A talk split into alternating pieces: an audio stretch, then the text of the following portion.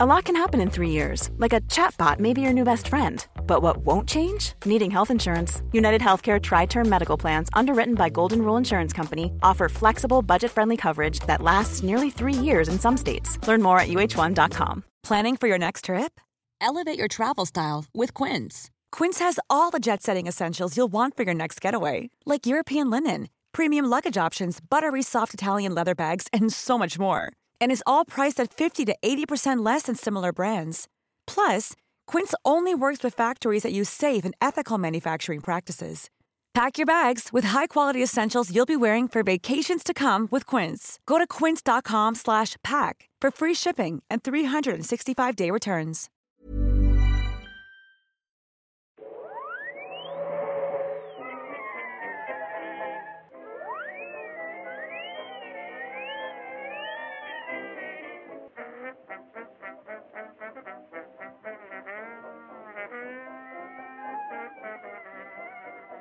Då börjar jag bara. Mba, mba, mba, mba, mba, mba, mba, mba.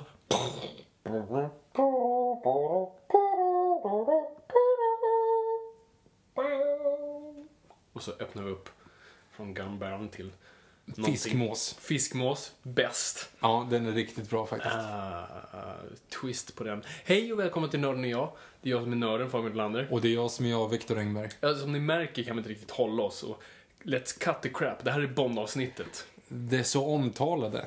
Ja, på något vis. Det vi nästan gjorde den här podden bara för att få prata om det. Den här och Jurassic Park vet jag var en sån. Och sen den gången vi kommer köra ett temaavsnitt på Batman, för då kommer du få verkligen så här Jag vet inte hur det skulle ut. gå, för att det, det är för mycket. Så jag tror vi måste dela upp det i så sektioner. Vilket vi måste göra nu. Ja, jag vet. Det här, eh, som ni kommer märka, är ett tvådelat avsnitt. Japp. Och Det är för att vi egentligen ska bara få ut så mycket vi kan som möjligt utan att få dåligt samvete av att vi tog fem timmar av ert liv. Men här är vi i alla fall i podcasten Nörden och jag, sponsrad av Moviesin.se. Tack Viktor, exakt. Och det är podcasten där vi sitter och pratar om nördar, men jag försöker bilda Viktor i, i, i nördämnen som han på något vis gillar men inte vet någonting om. Precis, precis. Och det här är ett riktigt bra ämne, Ja, skulle det, jag säga. det är ett praktexempel på Ja. det vi gör. Det, det, är liksom, det är det vi är här för. För det här är, vi ska alltså snacka James Bond för att eh, Spectre har premiär den här veckan. Ja, det har den. Vi har den. Eh, och det, det är fantastiskt alltid när en ny Bondfilm kommer, så då, då, passar det att vi, att vi pratar om det här. Precis. Eh, så vi ska, alltså upplägget kommer ju vara, vi kommer gå igenom varenda Bondfilm, men förhoppningsvis på ett lite bildande sätt också. Så vi, det här kommer inte vara som alla vanliga poddar som sitter bara och recenserar och sitter och har åsikter. Det kommer vara mycket sånt också. Ja, det men vi ska jag. framförallt försöka bilda er i de här filmerna så att ni sen kan, om ni antingen har sett filmerna eller ska se filmerna, så ah men visste du, kära flickvän, pojkvän, om det här? Och din respektive kommer svara, snälla var tyst, prata inte under filmen. Precis. Ungefär som det är i mitt hem.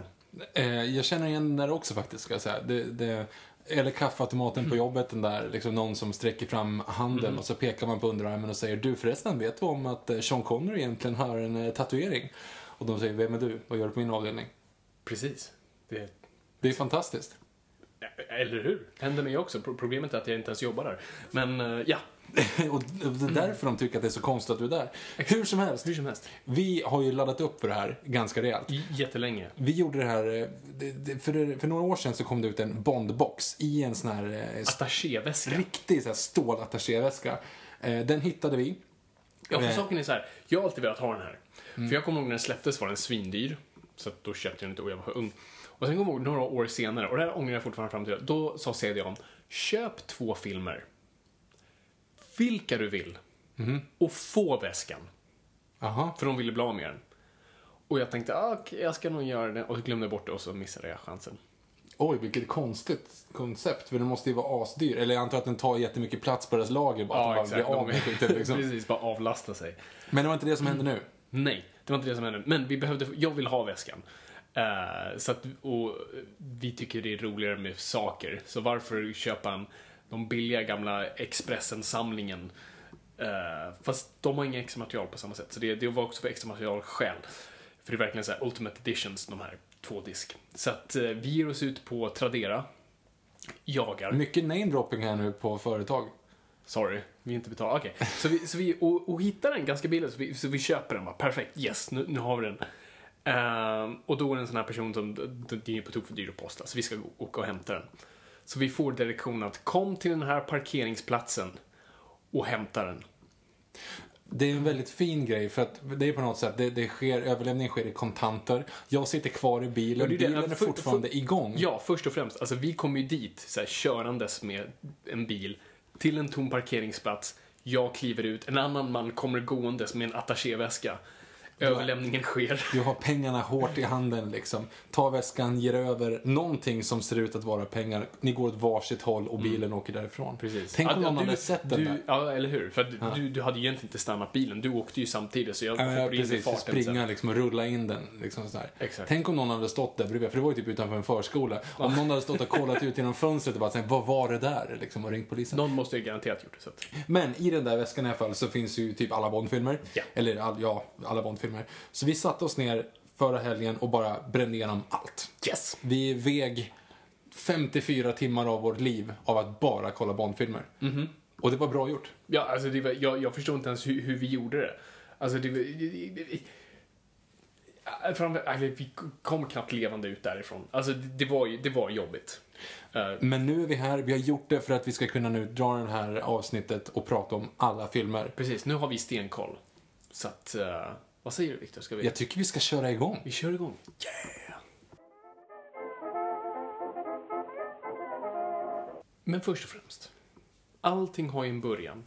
Och det gäller ju även för oss också. Så först vill jag veta, Viktor, din relation till James Bond. Som de flesta unga män, skulle jag säga. Nej, nej men grejen är att man har alltid vetat vad Bond är för någonting. För mig var det framförallt fredagskvällar på TV3. Ja. För de visade ju alltid, de visade typ alltid Bond-filmerna liksom.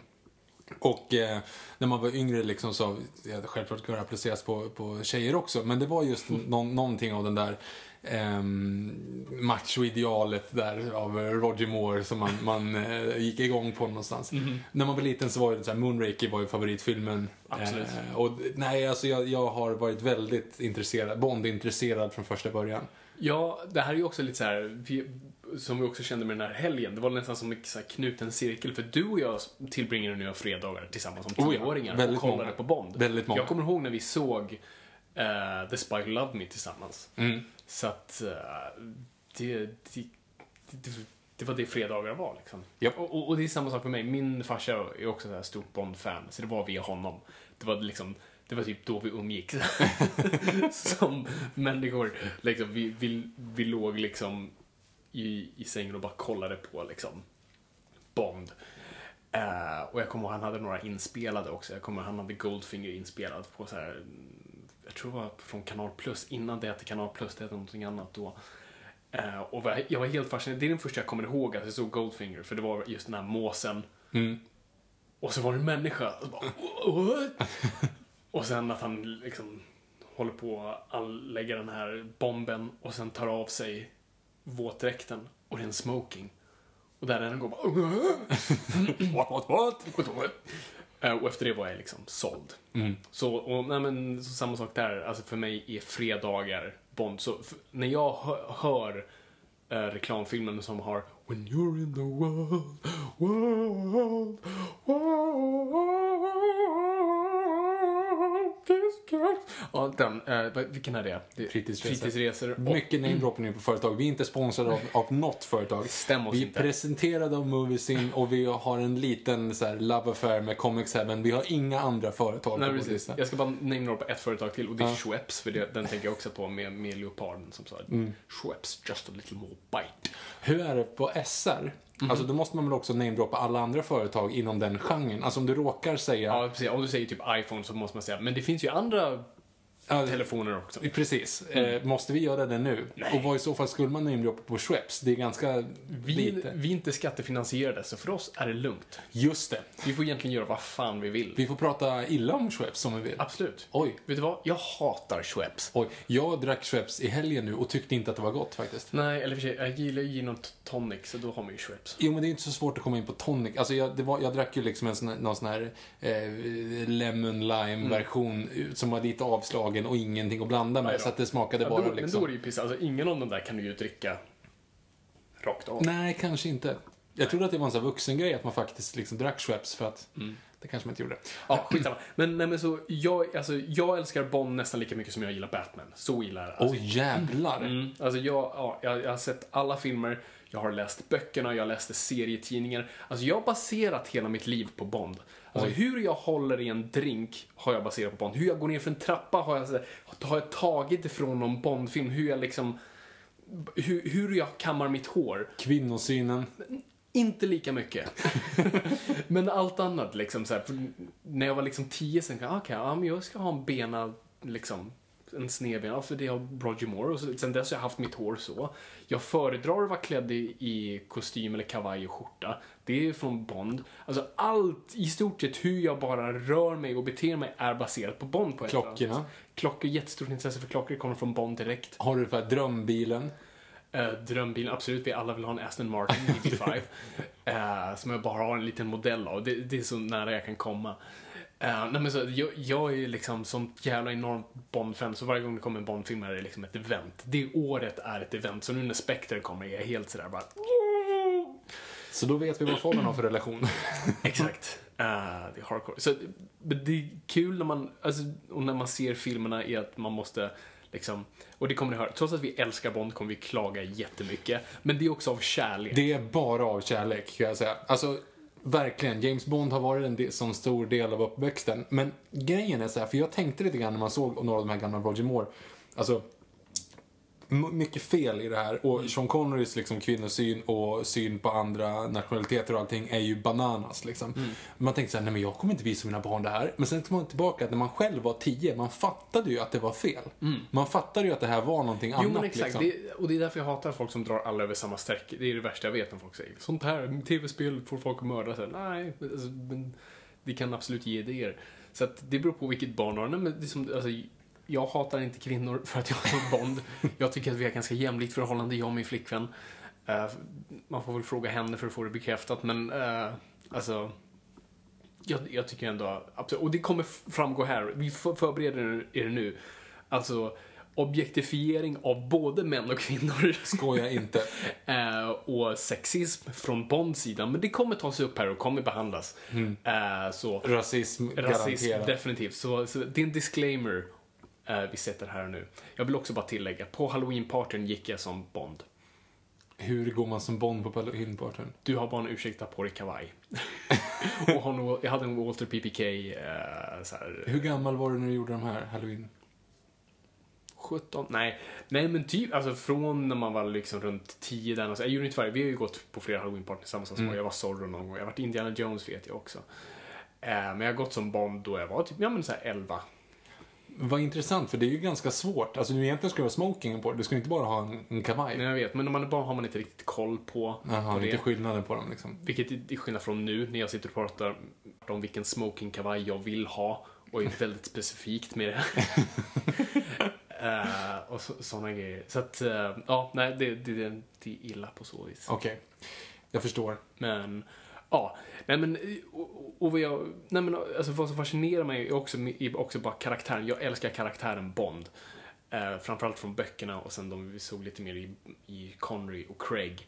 Alltså en, en människa som är otroligt, alltså och folk ger inte honom credit för det, men det är otroligt alltså, skadad och alltså en karaktär full med brister. Nästan på en Shakespeare-nivå. Det här är en självhatande alkoholist som är lönnmördare. Alltså det Ja. finns inget mer intressantare egentligen. Eh, och jag tycker en jättefascinerande karaktär. Och jag har suttit och funderat på det, men vad är det som får mig att koppla till Bond på något vis? Och det är nog lite samma grej som får mig att koppla till Batman. För att vad Batman och Bond har, har tillsammans är att de har stenkoll oftast. Ibland lite för bra koll. Som när George Lazenby vet allt om eh, Fjärilar. fjärilar. Ja, den är udda. Men, men det är en person som alltid hade stenkoll på, på alltihop. Och jag var en sån här person som hade själv någon sån här ett kontrollbehov, framförallt av mig själv och saker runt omkring och panik över att inte kunna kontrollera allting. Och det är därför jag tror att man fann någon slags trygghet i Bond. Så det här är en snubbe som har ständigt koll på allt. Eh, och jag ska, jag ska läsa ett stycke ur, ur det första stycket i Casino Royale för, förklarar Bond för mig, eller förklarar allt vad Bond är tycker jag. Och för er som inte riktigt är med i matchen då så är Casino Royale den första boken. Den första boken av Ian Fleming. Så jag ska bara läsa det första stycket här, så nu blir det lite högläsning igen. Igen, vi har inte gjort det här tidigare. det, här går, det här går snabbt. Men så här, så här lyder det första stycket. The scent of smoke and sweat of a casino nauseating at three in the morning. Then the soul erosion produced by high gambling, a compost of greed and fear and nervous tension, becomes unbearable, and the sense awake and revolt from it. James Bond suddenly knew that he was tired. Jag älskar den meningen. James Bond suddenly knew he was tired. För vad det förklarar är en person som inte är trött, men han vet att han är trött. Och det, för, det säger verkligen allt. För, och det, är, det är någonstans där jag alltid ville vara. Liksom. För han är över sin egen kropp på något vis. Ah, skit också, min kropp är trött. Jag är inte trött, men min kropp är trött. Jag, nu måste jag liksom eh, tagga ner. Och jag tycker det sammanfattar allt vad som är grymt med Bond för mig i alla fall. Men, eh, ja. Och, och, och det här är ju en, en bildande podd, så vi ska bara gå, innan vi går in på filmerna, bara börja där. Lite vid böckerna. Ja, kör Eh, Fabian, för jag har inte yes. läst någonting. Eh, Bond är då skapad av en individ som heter Ian Fleming. Ja. Eh, som står på varenda Bond-film, står alltid Ian Flemings James Bond 007. Står det på alla inledningssekvenser. Och Ian Fleming var då eh, författaren eh, som var en snubbe som hade växt upp i en här, rik brittisk familj eh, som sedan gick med i armén och faktiskt jobb, jobbade lite Secret Service. Han var inte liksom agent på så vis, han var mer typ en sekreterare. Men, Men ändå. men ändå, han, liksom, han fick ändå ta del av mycket hemligt material och sånt där. Och det var det han sysslade med under, under, andra, under andra världskriget. Ehm, och sen när världskriget var över så fanns det inte så mycket för honom att göra och han var liksom skituttråkad. För här var en person som ändå älskade liksom, det bästa av livet. Så han levde lite som Bond. Han var inte direkt som Bond, men han älskade liksom brudar, sprit, framförallt sprit. eh, och äventyr och sånt där. Ett känt fall var till exempel han skulle gå på en bal. Så han frå- frågade sin eh, typ flickan han dejtade. Hon sa nej. Han blev fly förbannad, åkte ner till en bar, plockade upp en brud, tog med henne och hade sen en könssjukdom. Aj då. Eh, så det är liksom, det var, det var hans liv. Uh, nej men så efter kriget så var han lite smått lite vilsen, så han började liksom fortsätta den vägen han hade gått, vilket var journalistik. Och det gjorde han ett tag, men han fann inte så mycket, liksom, någonting kul i det. Och sen, eh, lite senare så skulle han, hade han träffat kvinnan i sitt liv och han skulle gifta sig. Men han sörjde det såklart. Han skulle gifta sig. Det var ju hemskt. Jaha. Någonting man måste göra, men det är horribelt. Så i typ sin sorg för att ge upp sitt gamla liv så satte han sig ner eh, och vid den här tidpunkten så bodde han i eh, Jamaica. Jamaica? Jamaica? Jamaica? Jamaica. På Jamaica. På Jamaica. Ja. Och han köpte en skrivmaskin i guld. Mhm. Eh, det säger en hel del om vem Ian Fleming var. Och så skrev han sin första bok, Casino Royale. Mm. Som var, och när man läser den så ser man verkligen det här är ett liv han saknar. Det här är ett liv han liksom sörjer på något vis. Så han typ skrev hur han själv ville vara och leva vidare i sitt, i sitt Jo, coola exakt. liv genom den här karaktären. läser man Bond och jämför Bond och Fleming så är liksom Bond liksom en bättre version av vad det Fleming var. Mm. För Fleming var inte så jävla helt För det är ganska kul, för Casino Royale handlar ju om, precis som i filmen, ni som har sett filmen, alltså Bond ska spela mot en skurk och försöka göra honom pank. Mm. Eh, och Fleming hade faktiskt eh, gjort exakt samma sak. Eller han hade, under andra världskriget hade han befunnit sig i Italien tror jag någonstans. Och vid ett kasino så hade han fått höra att det finns några tyskar där. Och han tänkte, ja, intressant, så han gick dit och han såg att de här tyskarna älskar att spela. Så han tänkte, fan, de här spelar inte med sina egna pengar, de har på tok för mycket på bordet för att det ska vara, det är troligtvis liksom pengarna från det är nazistiska pengar helt enkelt som de inte egentligen bör spela med. Så han tänkte, jag ska nog sätta mig ner och, och spela dem liksom panka. Så han satte sig ner, spe- jag tror det var Baccarat såklart, och han spelade ett parti, om man säger så. Han förlorade. så han gör en gång till. Han förlorade. En tredje gång. Han förlorade. Så han var pank nu.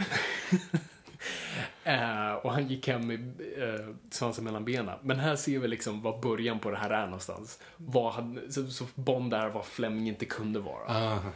Eh, Så Bond är alltid lite bättre, lite smartare och, och en fantasi om sig själv någonstans. Men absolut baseras i grunden på honom själv. Mm.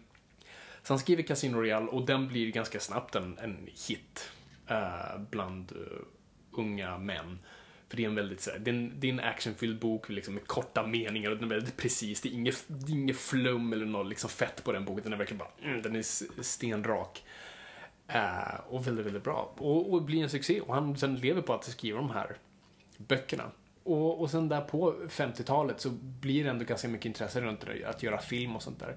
Så det blir några svängar. Det blir ju den här väldigt kända eh, CBS TV-filmen som är en sån här live-teater i stort sett av Casino Royale. Men eh, där, där ja, det- eftersom det är amerikanskt så, så får det inte vara en brittisk Bond utan det måste vara Jimmy Bond. Och han är, eh, han är amerikan. Han är CIA, va? Han är CIA, precis, och har en Felix Leiter där, som inte heter Felix Leiter, han heter någonting annat Leiter och han ska vara superbrittisk istället. Och så har de eh, smält ihop eh, Vesper och Mathis-karaktären till en kvinna som heter Mathis istället för Vesper. Nej, jag har inte sett det här alls. Jag har ju bara hört talas om det liksom. Ja, nej, men det är Barry Nelson då som är den första officiella Bond. Och så har du även Peter Lorre som Le Chiffre. eh, Som är ganska coolt. Eh, Peter Lorre som är Casablanca-bandet, han hade kunnat vara en ganska cool eh, Bondskurk. Eh, Så den sänds men inte, blir inte alls en hit i USA för amerikanerna. Liksom. Alltså, för det är det, ingen fångar Bond riktigt bra. Men det är många sådana här, mycket fram och tillbaka. Det är olika så här, filmstudios som, framförallt med Casino Royale-rättigheterna, så, så går den liksom till en rysk eh, producent som sen dör och den går vidare. Den, den flaxar omkring överallt. Det är därför man inte fick se Casino Royale förrän vi gjorde det, för att den bara, de rättigheterna har varit hos olika folk hela tiden. Japp. Och sen blir Fleming förfrågad om att skriva ett eget Bondmanus, vilket han gör med Kevin McClory. Eh, och det blir Thunderball. Men den blir ingenting av, så han gör den bara till sin egen, till sin nästa Bondbok. Mm. Eh, utan att credda Kevin McClory, men vi kommer tillbaks till det. och sen är det inte för då en eh, producent som heter Albert R. Bro- Broccoli, eller Cubby som han kallas. Uh, Cubby Broccoli, som är väldigt intresserad av de här rättigheterna, eh, han går runt och pitchar för varenda studio överallt. Han är en amerikan. Eh, ingen vill röra Bond alls. Och det är inte förrän han träffar då en annan kille som heter Harry Saltzman, som också är väldigt intresserad av Bond. Och de två går ihop och startar ett bolag och köper i stort sett alla Bond-rättigheter som finns där ute. Och, det och då inkluderas inte Casino Royale. Eh, så de ger sig iväg för att göra de här Bond-filmerna. Så de börjar då att producera Dr. No Yes. för one million dollars. Den kostar alltså en miljon dollar. Mm. Och lägger allt de har på den filmen som ingen tror på. Och kastar en ung kille som ingen känner till som heter Sean Connery. För att hans fru såg honom i någonting och tyckte han var het. Köp honom. och där har vi det. det. Det är väl där vi kommer in lite. Och konceptet kring det här avsnittet nu är att vi kommer gå igenom alla Bond-filmer, Mhm. prata en del om dem och det kommer vara full frontal spoilers på dem. Ja. Men det känns som att det är lite skitsamma för att jag antar att ni alla vet som lyssnar på det här att Bond överlever. Alltså, Ja. det är ju inte så mycket, man, man spoilar ju inte en Bond-film på det Nej. Mm. sättet. Man spoilar kanske ett koncept kring en Bond-film. Jag har till exempel inte sett en enda trailer på Spectre. Ja, det är ju bra. Du såg inte ens första teaser-teasern. Jag såg halva första teasern teasern. Okej. Eh, som jag tyckte var um, Kite.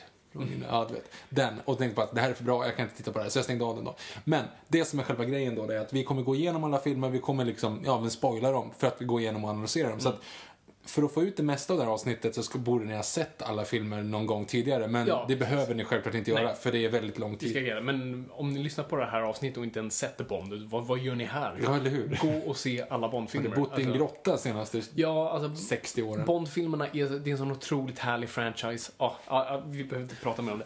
Men vi ska gå in på filmerna. Vi går in på filmerna. Så att den första filmen i den officiella Eon Production-serien Precis, viktigt att påpeka. Alltså, vi, vi kommer, eller vi, jag kommer prata lite snabbt om de andra också, men vi kommer framförallt prata om Eon Productions. Och Eon Productions var alltså de, alltså Cubby Broccoli och Saltzmans företag. Everything or Nothing. Eh, det är de filmerna vi, gå igenom. Och den första där är Dr. No. Dr. No. Eh, nu kommer jag inte ihåg vilken ordning den är bland böckerna, men det är inte bland de första. De ville först göra Thunderball, men den låg i på tok för mycket eh, juridiska problem. För Kevin McClory hade blivit fly förbannad på att Fleming bara tog hans story och gjorde det till en bok. Med all rätt. Med all rätt. Så att, eh, och Casino Royale var ju, de rättigheterna var ju borta, så det, det, det var ju inte ens någonting. Men Dr. No kände de var på något vis intressant nog. Men kan inte det ha att göra lite grann också med att i och med att inte, man inte hade så mycket pengar. Mm. Alltså det är inte så mycket eh, surroundings. Det är liksom Bahamas Mm. Nej, det och sen är det klart. Liksom. Det är så det i och för sig med de flesta av, av, av Flemings böcker. För om du läser Flemings böcker och jämför dem med filmerna har de nästan, i alla fall alltså, ju senare vi kommer in bland filmerna, ju mindre likheter har de till böckerna. Mm. Alltså Moonraker har ju ingenting med rymden att göra. det är ju liksom, det handlar ju om en liksom, kärnvapenraket. Eh, och, och, så att egentligen Bondböckerna är inte så bombastiska. Det är därför de är så härliga att läsa, för det är, så, det är bara tajta thrillers som oftast, de absolut är lite sådär åker kanske till något annat land och sådär. Eh, och det är ju där Bond-filmerna verkligen tar och det vi också ser i Dr. No. Alltså Bond-filmerna och varför de slog igenom som de gjorde, det var ju travelogues, som man kallar det. Alltså det var ju resefilmer. På 60-talet reste inte folk. För de flesta hade inte råd och det var inte en grej som vi gör nu. Liksom. Ah, till Thailand över jul. Utan eh, det, man gjorde det inte. Så att Bondfilmerna var ju en sätt att på något sätt bara wow, det är så här svarta människor ser ut. Alltså, tänk dig liksom Sverige, Norrland 1962. Ja. Och få se Jamaica. Det var det som var lite roligt när vi satt och tänkte tillbaka till det, när vi satt och kollade första Dr. No och bara så här, de som ser de här filmerna, alltså låt säga att, man, att du är liksom, du är, ja men 40 år, du är född 1920, eh, du har liksom småbarn, eh, och du sitter här med, med din respektive partner liksom och så bara, vi går på en film ikväll, vad ska vi se? Ja men den här filmen och bara ser de här miljöerna, allting i färg, allting är helt fantastiskt. Det är liksom de här eh, jättefantastiska, det det är ju danserna och det är eh, Bikinis. allting. Det är så exotiskt. Det måste ju varit en, en Alltså det måste varit en kortslutning för det lilla samhället här i Norrland som du bor i. Liksom. Precis. Eh, Så man förstår ju varför, varför de här filmerna blev så pass stora också, just i den aspekten. För när jag minns tillbaka till det, jag vet att min morfar gick alltid och såg eh, Bondfilmerna, tog med sig liksom, för mamma har berättat det, liksom, att en gång gick pappa på bio och då var bara, det var när Bondfilmerna kom ut. Och det måste ju ha lite grann att göra, sen morfar är ju liksom så här, har någon jättegrej för liksom, vet, snabba bilar och, Ja, liksom, och stiliga kläder och sådana saker. Så det måste ju vara en sån grej, liksom, att se Bondfilmerna så ser man världen. Liksom. Ehm, så jag tror att det, det är också en stor del i, ehm, i deras storhet, liksom. eller vad man ska säga, i deras framgång. Det, det är nyckeln till att börja med. Nu, nu har vi alla rest, nu är det inte så, så spännande. Men man måste verkligen komma ihåg det. Det var så här: wow! Jag har inte sett det här tidigare. Han, det är därför det är så kul. Och vi bara går ut på... Vad, James Bond-temat har de ju i, i första filmen. Ja, Monty Normans ikoniska Bond-tema. och de verkligen vill få, liksom, få ut varenda cent av de pengarna de har spenderat på det. För att det Bond-temat spelas, jag tror fem gånger räknar Ja, du det är helt Fem, sex gånger. Och nästan majoriteten av de gångerna är typ när han går genom flygplatsen. han checkar in. Da-da, da-da, da-da-da.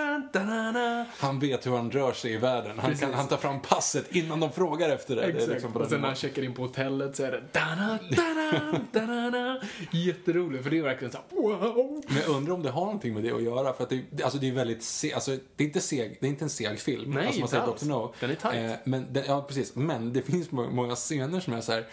Eh, varför har klippen inte? Mm. Alltså, jag, framförallt de som du pratar om, till exempel när man, när man kommer in och checkar in på hotellet och det är typ så här hela konversationen. det är från att han går in genom dörren, går det, pratar med, alltså och går därifrån, alltså det är en, och de klipper nästan inte Och någon. när jag minns tillbaka så känns det som att, han, att det är tre personer före honom i kön. Att han står typ och väntar liksom, i två och en halv minut och sen kommer fram till disken.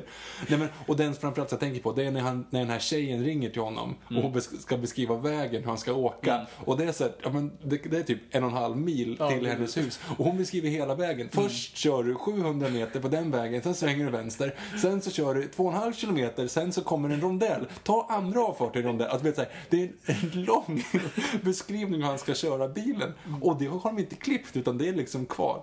Ja, det, så det är väldigt liksom Alltså man märkte att filmen var fortfarande lite grann i sin linda som media, eh, eller actionfilmen framförallt. Ja, ja, Under absolut. 60-talet. Eh, och, och jag tror actionet på något alltså det, det är ju verkligen bra att du säger action, alltså actionfilmerna fanns ju inte innan Bond.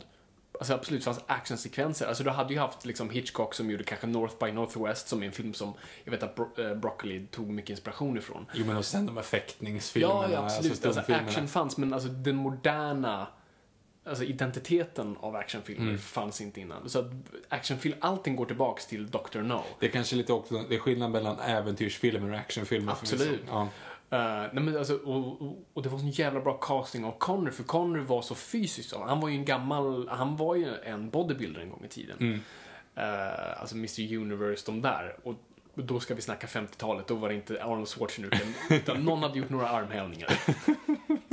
Eh, så att han var ju en väldigt fysisk person. Så det ser man ju, alltså vissa actionscener är sådär, men andra är han riktigt så här fysisk i och liksom verkligen går in 100%. Det, det är inte så mycket euro-chop, men ibland. Det, det är underbart. Alltså Austin Powers, jag, jag älskar Austin Powers-filmerna mer Ja, ja. efter förra helgen för att jag har sett de gamla Bond-filmerna. Ja. För att de är så helt fantastiska i sina spoofs. Ja, absolut. Och, och det är spoofs med kärlek också. Det är det. Alltså, de respekterar Bond-filmerna så pass mycket så det är bara, det är jättegulligt att bara se.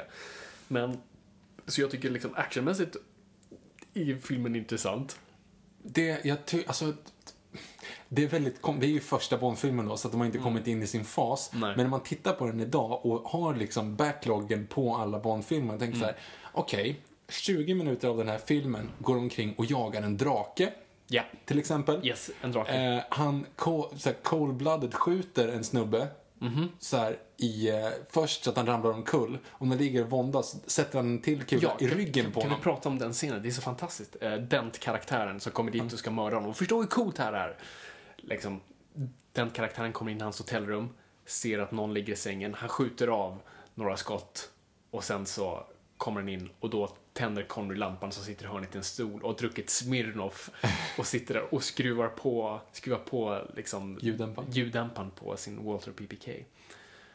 Och och han säger liksom drop it och den släpper eh, pistolen och de, och de står och pratar lite och den försöker du vet, ta, ta sin pistol med foten. Eh, och sen så tar han sin pistol och, ska knäppa mot honom och så är den tom och så säger eh, Connery you had your six. Mm. För han har räknat ut att han hade gjort om så många skott, sen så skjuter han honom och som du säger, först skjuter han honom ett skott och sen en till i ryggen. Och det var jättekontroversiellt då. De Men var det, jä- jag tycker fortfarande att det är lite grovt. det är Alltså, jättegrovt. Eh, och det var någonting de verkligen satt och diskuterade under inspelningen. Så här, är det här verkligen okej? verkligen sparka på den som ligger. Ja, förlåt. Ja, den scenen är så bra. Nej, nej, men det var bara en, en intressant eh, grej där, för de har inte riktigt kommit i form. Och sen en, en underbar grej också, det är att de inte riktigt har, eh, om man kollar på liksom 60-talet, 60-talet syns väldigt tydligt, i alla fall två grejer som jag tänkte på, eller som vi tänkte på när vi pratade om då senast. Det är ju eh, deras relation till, kärn, eh, till kärnvapen. Och radio- radioaktivitet? radioaktivitet. Alltså, för Bond har ju då typ simmat, Bond och Ursula Andrews har ju då simmat i typ radioaktiv eh, Ja. avfall liksom. Godzilla-vatten. och de kommer in och typ ställer sig på ett rullband och de typ så här borstar med så här Ja, varsin dem bara typ. och skrubbar dem. Och sen är det klart. Sen är det lugnt. liksom. För det är så fantastiskt. Jag älskar 60-talet. Och 60-talet ser för övrigt folk bäst ut. För då ser kostymerna bra ut. Till skillnad när vi kommer till Moores 70-tal där slipsarna är bredare än deras ansikten. Och sen den andra grejen jag tänkte på, det är i alla fall deras, det skönhetsidealet. Ja, det är, det är ju rätt intressant. Tänker du på... När Ursula Ursula och Andrews. egentligen Bond är väl liksom kropparna. Mm, alltså, jag, för jag, vad jag kommer ihåg, alltså Ursula Andress har man ju hört och, och pratat om och som jag minns här, det här, det här är en av de största eh, sexikonerna någonsin. Är Hon som kliver upp ur vattnet är liksom så här, wow, och du vet, eh, folk masturberade vilt i biograferna. Nej men det är jätteikoniska scener. Och sen så satt vi och kollade på den nu. och bara, hmm, hur ska vi... Hon håller in sin mage. det det alltså, första jag tänkte på. Det är ju så, alltså det är det är inte, nu ska jag inte sitta här och objektifiera Du, vi kommer, alltså, Men det kommer är, ju bli, ni- det kommer ju oav- oavsett ni som är det rädda att vi liksom. objektifierar, vänta tills vi kommer till Roger Moore. Han kommer få en fantastisk... Men, men det som är så underbart med just, man tänker tillbaka, Ursula Andrews då var ju det hetaste som fanns. Alltså den, den kroppen och den liksom bikinin, det är så ikoniskt, det är som sexsymbol, så det finns inte. Om man kollar på den idag så ser man ju så här, hmm, ja, det är ju en, en en kvinna som inte har rört på sig i hela sitt liv. Typ. Alltså hon Nej, är hon helt, har- man ser helt att hon har otränad. suttit. Helt otränad. Eh, och står egentligen bara och håller in magen. För det är skönhetsidealet på 60-talet, man ska vara smal. Ja, men det är det som är så intressant med magar på 60-talet. Alltså, att, för att de gick inåt. Alltså, och det, alltså, så vi säger inte hålla in magen som ett uttryck, utan hon håller faktiskt fysiskt in magen. Japp. Eh, och det ser rätt kul ut. Och det, det är ju liksom helt annorlunda. Och det gör ju Sean Connery också egentligen. För han går ju omkring och bara liksom har blåst upp, andats in och går omkring och, Ja, och liksom här, är han, ut här är han helt okej. När vi kommer till senare Connery. Ja, för, Fet Connery-tiden. Då är det verkligen... för det, det är så intressant då, för det, ingen av dem är ju liksom, det är inga method actors direkt. Utan Nej. de har ju, det är ingen som har liksom, han har inte vältränad eh, och varit i armén, utan han är liksom, han, det är en skådis som går omkring och ska du liksom se tränad ut, då, då håller du ut bröstet. Och ska du som skådis se smal ut, ja då håller du in magen. Det är inte så att det är någon som faktiskt har gått ut och Nej, tränat nej, nej. för sin roll liksom. Precis. Men mm, om vi bara pratar lite om, om Connery där.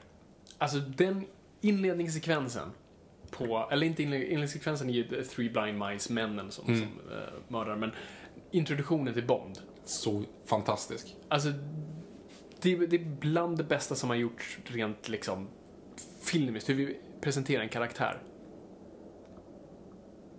Det som låter. För er som är intresserade nu så spelas det här in samtidigt som AIK möter IFK Göteborg på Friends Arena. Du är som alltid emot att vi kommenterar vad som Jag händer vet, utanför. men just nu för att det är ganska intressant. Det är en, en sån nulägesanalys. Så- Och jag tror att det är slagsmål här i området för vi har två Ja, polishelikoptrar hur? rakt Det det ovanför oss just Så nu. det, det kommer låta lite som liksom, någon blåser i micken, men bara så att ni vet. Så om vi får eh, liksom en bengal in genom fönstret här så är det inte vårt fel. Fortsätt. Ja, nej men alltså introduktionen av Connery. Eh, hur vi är inne på kasinot och aldrig ser honom riktigt. Utan vi presenteras först för, vilket, är, vilket jag aldrig hade insett förut förrän jag såg det. Alltså, eh, Bondfilmer är alltid kända för sina väldigt så här, sexuella namn. Japp. Eh, och jag visste inte att Dr. No hade den. Eh, men Sylvia Trench. som är bruden han sitter framför. Bara lyssna. Trench. För att översätta, dike. Hon är ett dike full av penis i det de säger. Oh, Eh, jag tycker det är jätteroligt. Eh, det har nu blivit mitt, mitt favorit Bondbrudsnamn, Sylvia Trench. Eh, nej men, och så frågar hon hans namn och han säger Bond, James Bond. Och ingen har slagit hur han levererar den repliken. Nej, den, är, den är riktigt cool. Och det är inte bara för att den är först, utan han gör, han, för han tar en cigarett från, sin, från sitt etui, sätter den i munnen, tänder den. Och sen prat, han har den i munnen så det ser lite så effortless ut. Han ser uttråkad ut. För varje skådis efter det har gjort en ganska stor deal, och filmen också, runt Bond, James Bond-repliken. Men han bryr sig inte. Nej, Nej det, är, det är riktigt coolt. Han, det är coolt Det är verkligen. jävla coolt. Och, och den smoking-kavajen är så fantastisk, för den, den, är, den var väldigt speciell för den här uppkavlade, halvt uppkavlade ärmar. Uh, ja, skitsamma. Den, den är fantastisk och han ser fantastisk ut och det är bara, allt är bara rätt. I övrigt då, om man tänker igenom filmen så, det, det blev ju en megasuccé. Ja, ja, alltså den, den kostade 3 miljoner, jag tror, eller 2 miljoner, äh, en miljon, en miljon drog in 3 miljoner. Så det var ju så här, wow, profit, profit. Det gick skitbra, absolut. Eh, vilket då inledde, jag känner vi oss bli nöjda med Dr. No, för jag känner att vi kanske borde Jag vill bara på- prata lite om, eh, om både, bara plotten och skurken. Mm, ja, men kör då. Eh, för skurken är ju då som sagt Dr. No, eh, som vi då får lära eh, kommer från Spectre. Och inte, för i böckerna så är det mer Smirch, som är en annat akronym. Eh, men det ansågs vara för politiskt, för det var en sovjetisk baserad organisation. Aha. Eh, Spectre var ju mer liksom globalt. Mm. Eh, nu ska vi se om vi kan det här. Vad står Spectre för? Det är alltså Special Executive eh, for Counterintelligence, Terrorism, Terrorism, extortion. Nej, vänta. vänta. Spect... Nej, revenge terrorism- extortion. revenge and extortion. Revenge extortion. Uh, vilket är ett fantastiskt akronym. jag tror de byggde det lite vilt runt namnet Spectre bara. Det är bara en tanke jag har. Ja, det gjorde de. Eh, men, uh, så han är från Spectre. Och vad är hans plan, Victor? Alltså, jag kommer inte ihåg riktigt. Alltså, det jag jag, fatt, alltså, det- jag han är- fattar inte riktigt Han plotten. är, han är ju bitter för att han har blivit nekad både väst och öst. Ja. hans, liksom, han, han är supergeni. Så han ska göra någonting med atom... Jag tror, jo, han ska sabotera för båda tror Alltså, jag. det, men det är ju samma, för det är väldigt många Bondskurkar som har typ i princip Typ samma Jo, plott. men, och, och Spectre handlar ju ofta om att så här, bara fucka upp mellan öst och väst, relationerna. Det är egentligen mer det. Och förhoppningsvis få ut någonting av det. Så han är ju verkligen, han är ju typ revenge av akronymet. Han ska Jo, men precis. Och det, och, men jag fortfarande, alltså, jo, men det vet jag, men jag har fortfarande inte riktigt koll på vad man faktiskt ska göra. För det är nog ganska avancerat. Och jag, när han sitter där liksom och, och pratar om det och, och även när han sitter sen när man ska trycka och nedräkning och grejer. Jag hänger inte riktigt med jag ska ärlig. Nej, faktiskt. Ja, men- Och det är det här som är charmen med många av Bond-filmerna. Det är okej att inte riktigt veta vad som händer, för de verkar själva inte ha riktigt bra koll. Du kollar inte riktigt på Bond-filmer för plotten. Det är ingen som bryr sig heller för de vet att Nej. Bond kommer stoppa den ändå så det men- spelar liksom ingen roll. Och varje film är väldigt, alltså även Casino Royale, trots att du fattar den bättre, så är den ändå lite förvirrande om du inte liksom koncentrerar dig. Jag såg Så den igår och jag förstod den till 100% igår faktiskt. Jo, men det är för att du har sett den 51 gånger. Eh, jag. ja, kan vara därför. Men jag kommer ihåg första gången så jag vänta nu. Så, alltså absolut, den Mm. simpla plotten med att han ska tömma honom på pengar. Men sen är det ju en större Jo, jo plott i precis, det. men det var det var större jag tänkte på. Eh, så att, eh, Men det är 23 filmer dit, får jag. jag vet, men jag Så att, absolut. Men jag gillar ändå Dr. No, som absolut inte spelas av en asiatisk man. Nope. Utan de bara, han ser lite orientalisk ut. Kan han kisa lite med ögonen så kan han tas för att vara asiat. Så det är ju bara, ja, ra- ja, rasismen där börjar. Och du har ju också Bondskurken där genom att han har eh, fake-händer. Han har fejkhänder precis han... Som också blir hans fall som sen. också, det är en jättesnygg scen. Han försöker kräla upp och, Mm. det, blir, eh, och det repar Fast metall. han, fast han klarar att liksom ta en cigg, han klarar att äta med bestick, Ja, ja, han klarar, men helt plötsligt har han ingen greppfunktion när han behöver det. Så att, eh, nej men jag, alltså vad är din uppfattning om, om alltså jag tycker så här, Dr. No fungerar, och det, den fungerar nästan bara för att den är först. Hade den varit nummer fyra, då hade man tänkt att vi har varit där. Alltså den sätter ju upp alla troper. Jo, men, och det är det. Jag, jag har faktiskt satt 1-5 betyg på alla Bondfilmer Oh, hittills. du- Eh, men jag satte en trea på den här för att det är Mm. en, okej, det är en bra film. Men precis som du säger, den var först. Mm. Alltså hypotetiskt så ska alla filmer, alla actionfilmer idag ska ju typ tacka den här bara. Mm. Men eftersom man är först så kommer man lite babysjukdomar. Eh, så det hade säkert varit en, en högre, ett högre betyg om den om jag var målgruppen då, när Ja, den kom. precis. Då hade det varit det bästa någonsin sett och helt fantastiskt och helt groundbreaking. Men idag är den trea, det är en bra film. Ja, jag skulle säga, sätta en, en, en fyra ändå, just för att jag, vad jag gillar med Bond är, och då är det verkligen i Bond-kontexten och inte så mycket som en film. De- för jag gillar när Bond är mer än nästan en detektiv, han ska lista ut någonting. Och här Mm. handlar det ju om att en person har försvunnit och han ska hitta personen först. Eh, och jag gillar att det är väldigt mycket Bond som faktiskt försöker lista ut saker. Mm. Eh, och mycket av den här grejen, du vet, och det är en av mina favorit... mi- Mina favoritscener i Bond är Bond på hotellet. Jag älskar Bond i hotellrum. Och jag, jag tjatar om det hela tiden när jag satt och kollade på, kollade på Bondfilmer, men jag älskar Bond i hotellrum. Hur han kollar efter mickar, kollar efter liksom, övervakningsutrustning. Och jag gillar den här lilla detaljen han gjorde. Han tog en bit av sitt hår och satte på garderobdörren. Så att man skulle- ja, om man hade varit ja, och det här pulvret på... Pulver på, på väskan, väskan och precis allt sånt där. Så att, eh, så jag tycker ändå om, det finns många Bond-bitar jag verkligen gillar, men jag håller med, alltså det som, det, bi, det som bidrar till mitt betyg är inte plotten och Dr. No i sig, utan mest faktiskt Connery gör den filmen för mig. Nej, men och sen har du ju också den, alltså om man tänker att de var väl inte 100% säkra på att det här kunde bli en franchise. De var väl inte 100% säkra på att man skulle kunna göra någonting av det sen och göra samma liksom, upphuggning. För du har ju, du har ju introt, du har ju liksom det här eh, psykedeliska introt, du har gun barrel-sekvensen, du har dubbla Bondbrudar som det ska vara liksom en som man först är med och sen den som är liksom huvudbruden om man säger så. Eh, du har låten, alltså själva ledmotivet, förvisso Ja, är precis, det ledmotivet som är sen. Eh, och du har Q där. Nej, inte, inte Det det, är som inte, det är inte Q, men det är ju ändå att det kommer in en person som visar... Det är The liksom- Quartermaster, ja precis. Ja, precis.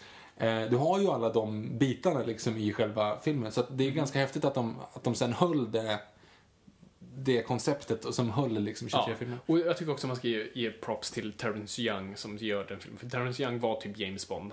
Det var han som tog liksom, han tog Sean Connery till Savile Row där hans kostym var skräddad. Eh, och verkligen såg till att allting såg så perfekt fint ut och att stilen satt på Bond. Så han verkligen sån jävla hög prägel eh, på Bond. Han, det var också det, en, en, en välskräddad kostym. Här är viktigt att veta gott folk om ni ska ha en skräddarsydd kostym. Du ska kunna sova i den.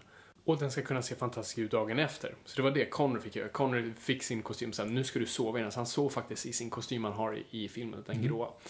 Eh, så det är bara en bra. En till sån anekdot är ju den bästa som jag inte ens har märkt, som Mm. du uppmärksammade för mig, att Sean Connery har sin tatuering.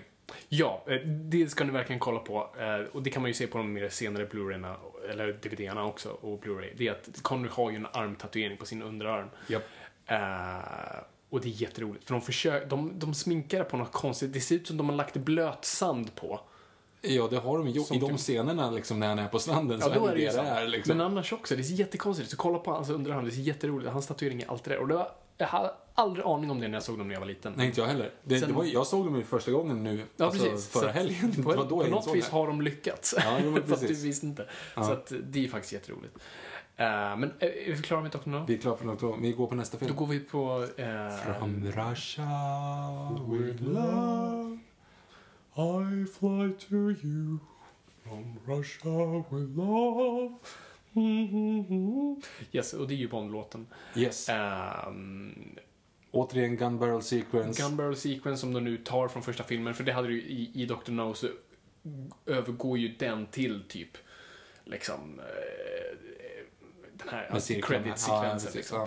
Ja. Här gör de ju inte det. Här, in, här har vi Gunbarrel-sekvens som går till en pre-credit-sekvens. Just det, och det är första Det är gången första gången vi ser det. Ja. Och då är, ser vi först Sean Connery som, verkar, som springer runt i sin smoking och verkar smått sig rädd, vilket känns ovant för att vara Bond. Liksom. Eh, och han springer runt, ser ut att vara nästan i nästan en labyrint, eller i en trädgård någonstans. Eh, och så ser vi Red Grant, Yes, spelad av den fantastiska Robert Shaw, yes. eh, som verkar jaga honom. Eh, och, och sen helt enkelt han dödar Bond. Och man blir såhär, what? Och så här eh, rycker de av en jätteful mask. Ja. med en snubbe under. Ganska kul med den bara är att eh, de filmade den först och tyckte som snubben som var under Connery-masken var för lik Connery så de var rädd att folk skulle bli förvirrade så de här, satt på honom en riktigt ful lös mustasch. Sen, varför skulle folk tro det var Connery under Connery? Ja, jättekonstigt.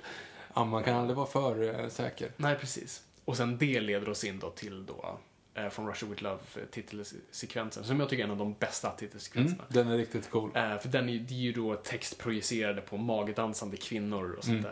där. Och jag tycker det ser bara...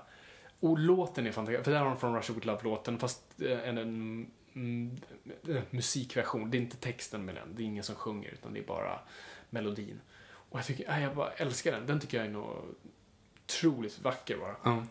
Ehm, överlag bara Russia with Love. Jag skulle, alltså, den, jag tycker den är skitbra. Det finns Älskar några såna här intressanta delar i den som jag tycker är eh, värt att nämna. Återigen där, alltså Mm. han som ska vara den där supertränade eh, hitmanen. Robert Shaw. är ju inte supertränad. Nej, Återigen, det är samma sak där. Han går omkring bara och blåser upp bröstet. Man, och håller in magen Ja, något utav bara helvete. precis samma grej som Ursula Andrews. Alltså, Ja. han, han har det kroppsideal. Det måste vara så, måste vara så intressant alltså för dem, när de säger så här, du ska vara en stark man, bara okej. Då går han inte och tränar, utan då, går han och, då liksom fortsätter dricka bira och sen bara går han dit och håller in magen på set. Liksom. Jag tror säkert att han var fit, men då var ju inte den här dietgrejen. Nej, så jag ja. tror, han var ju inte överdrivet stark heller, utan han var liksom, han hade gjort några armhävningar. Eh, så att absolut, man ser ju att det finns någonting där under, men han har ju ätit som vanligt. Ja, det- så att det är det är så här, kr- eh, så här, kroppsfettnivån är ju ganska hög. Ja, det, att- det syns ju att han inte är elittränad som han försöker för det är utge den sig för att scenen vara. då, de, då han sitter och masseras av en brud. Mm. Som av någon anledning måste vara i bikini. Hon är en doktor. Jättekonstigt. Eh, och så kommer Klebb, karaktären Klebb, och du vet, slår henne i magen med det där... mm, vad heter Eh, det? Gång, äh, gångjärn inte alls, det heter knogjärn heter det.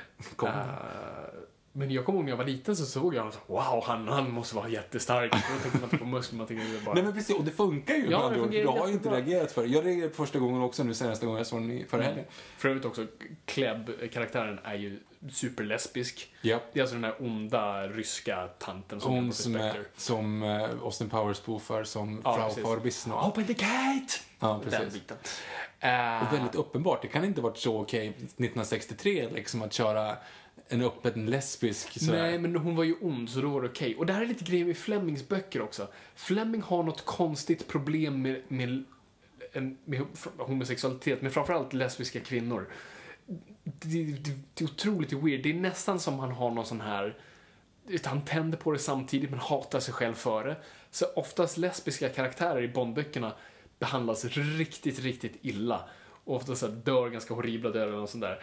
Um, praktiskt exemplet är väl kanske, eller, omvänt så blir goda för de är Ja. onda. Så du har ju så här Pussy Galore-karaktären i boken och också hintas som i filmen är ju tydligt lesbisk. Hintas om, det är väl liksom all in your Och face. hon blir inte god förrän Bond har legat med henne. Just det, och det är typ en våldtäkt och kommer för men det. vi kommer till dess. Ja, vi kommer till det. Så att eh, Bond-franchisens relation till, till lesbiska kvinnor är smått obehaglig. Överlag och, och, och, och, och daterar dem direkt. Men eh, och sen har vi ju faktiskt i, i från Russia Club har vi faktiskt en Bo- Bondbrud som återvänder. Sylvia Trench är ju med i den här också. Det, det. Vi öppnar ju på Bond liggande, liggandes i en båt med Sylvia Trench. Lyssnandes på från Russia with Love. Exakt, vilket är weird. Också på tal om, bara en kul detalj dock, men jag måste bara säga. Eh, Coconut-låten. Ja, gud. Det, det, de kan ju bara ha betalt. De behöver en låt. Eh, ja, Men den, de skrev ju den för filmen. jo, men gång. den används ju typ åtta gånger i the mango tree my honey and me. Och alla karaktärer sjunger på den. Alla Och sjunger den på den, du hör den i bakgrunden. Och så. Det är så kul hur sånt återvänder. Så att Bond är fullt av det där. Men också här, från Russia With Love sitter de och lyssnar på i, Ja. i sin båt där. Och då är Sylvia Trench tillbaka. Jag gillar den biten av att Bond har någonstans en, så här, en, en steady fuck buddy. och de känns vara på så här lika nivå. Jag gillar Sylvia, fan jag gillar Sylvia Trench, jag är stort fan av henne. Han är också söt när han ligger där i jättekorta shorts. Sean Connery. Eh, ja, I den he pulls it off säger jag. Och sen så går han upp där till bilen och har då, när han ska göra så här, I måste make a phone call. Mm. Och då tänker man, eller 60-talspubliken tänker, åh gud, han ska gå till en telefonkiosk. Men han går till sin bil.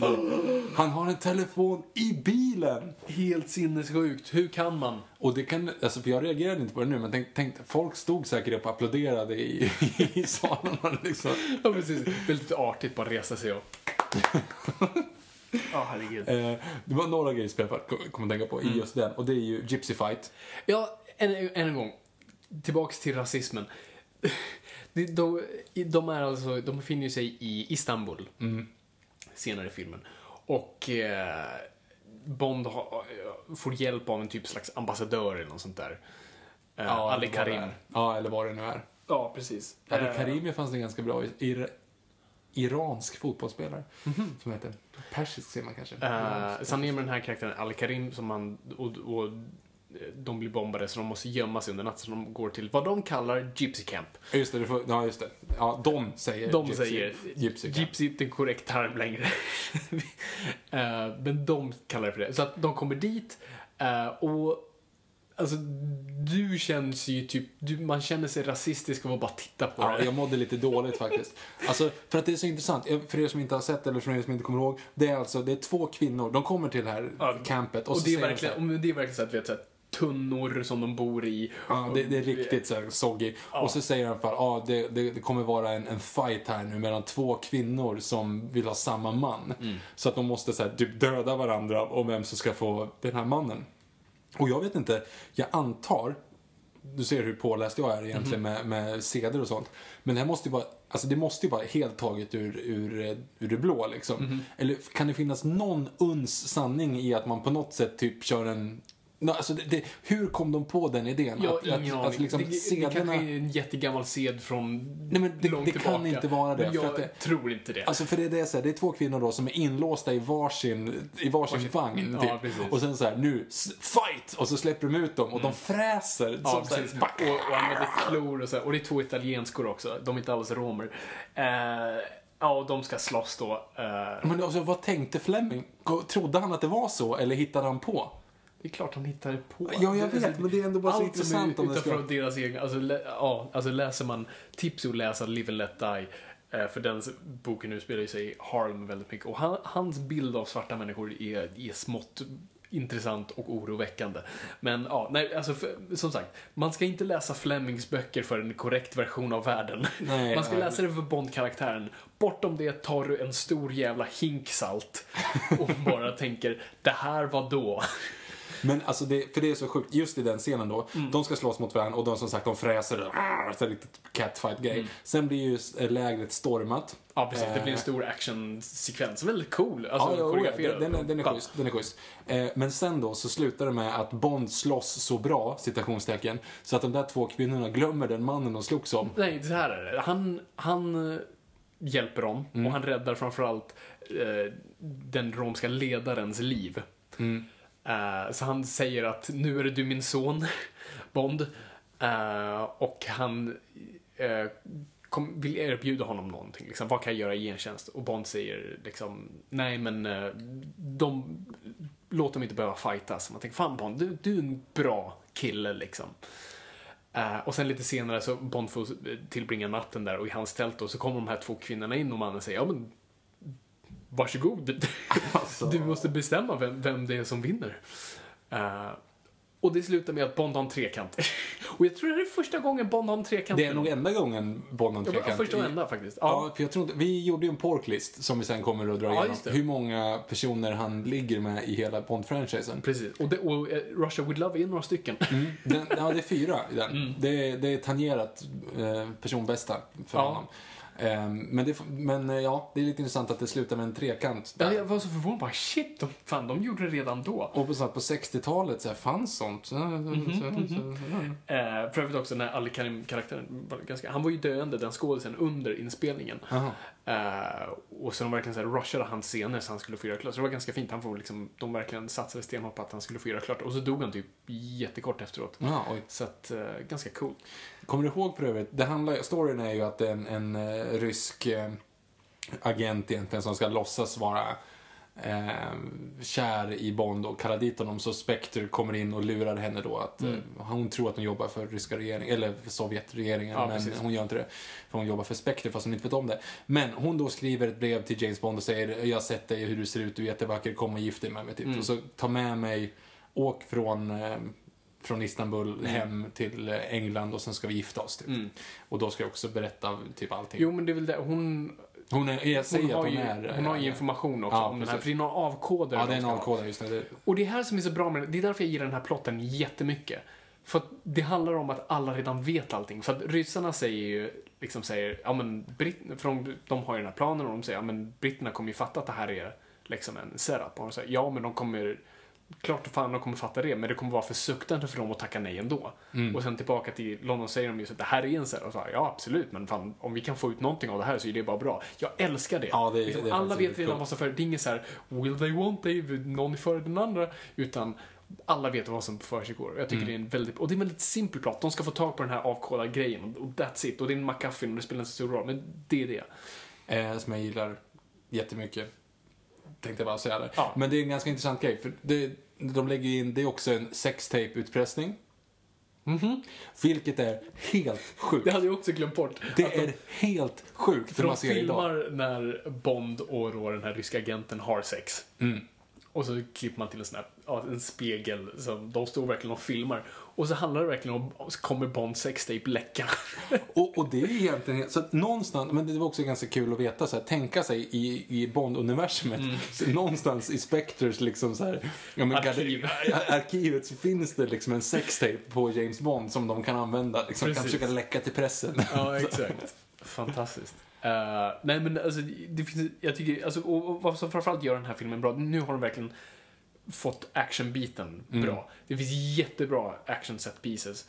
eh, som då, liksom, den här Gypsy Camp-fighten eh, är faktiskt bra och cool.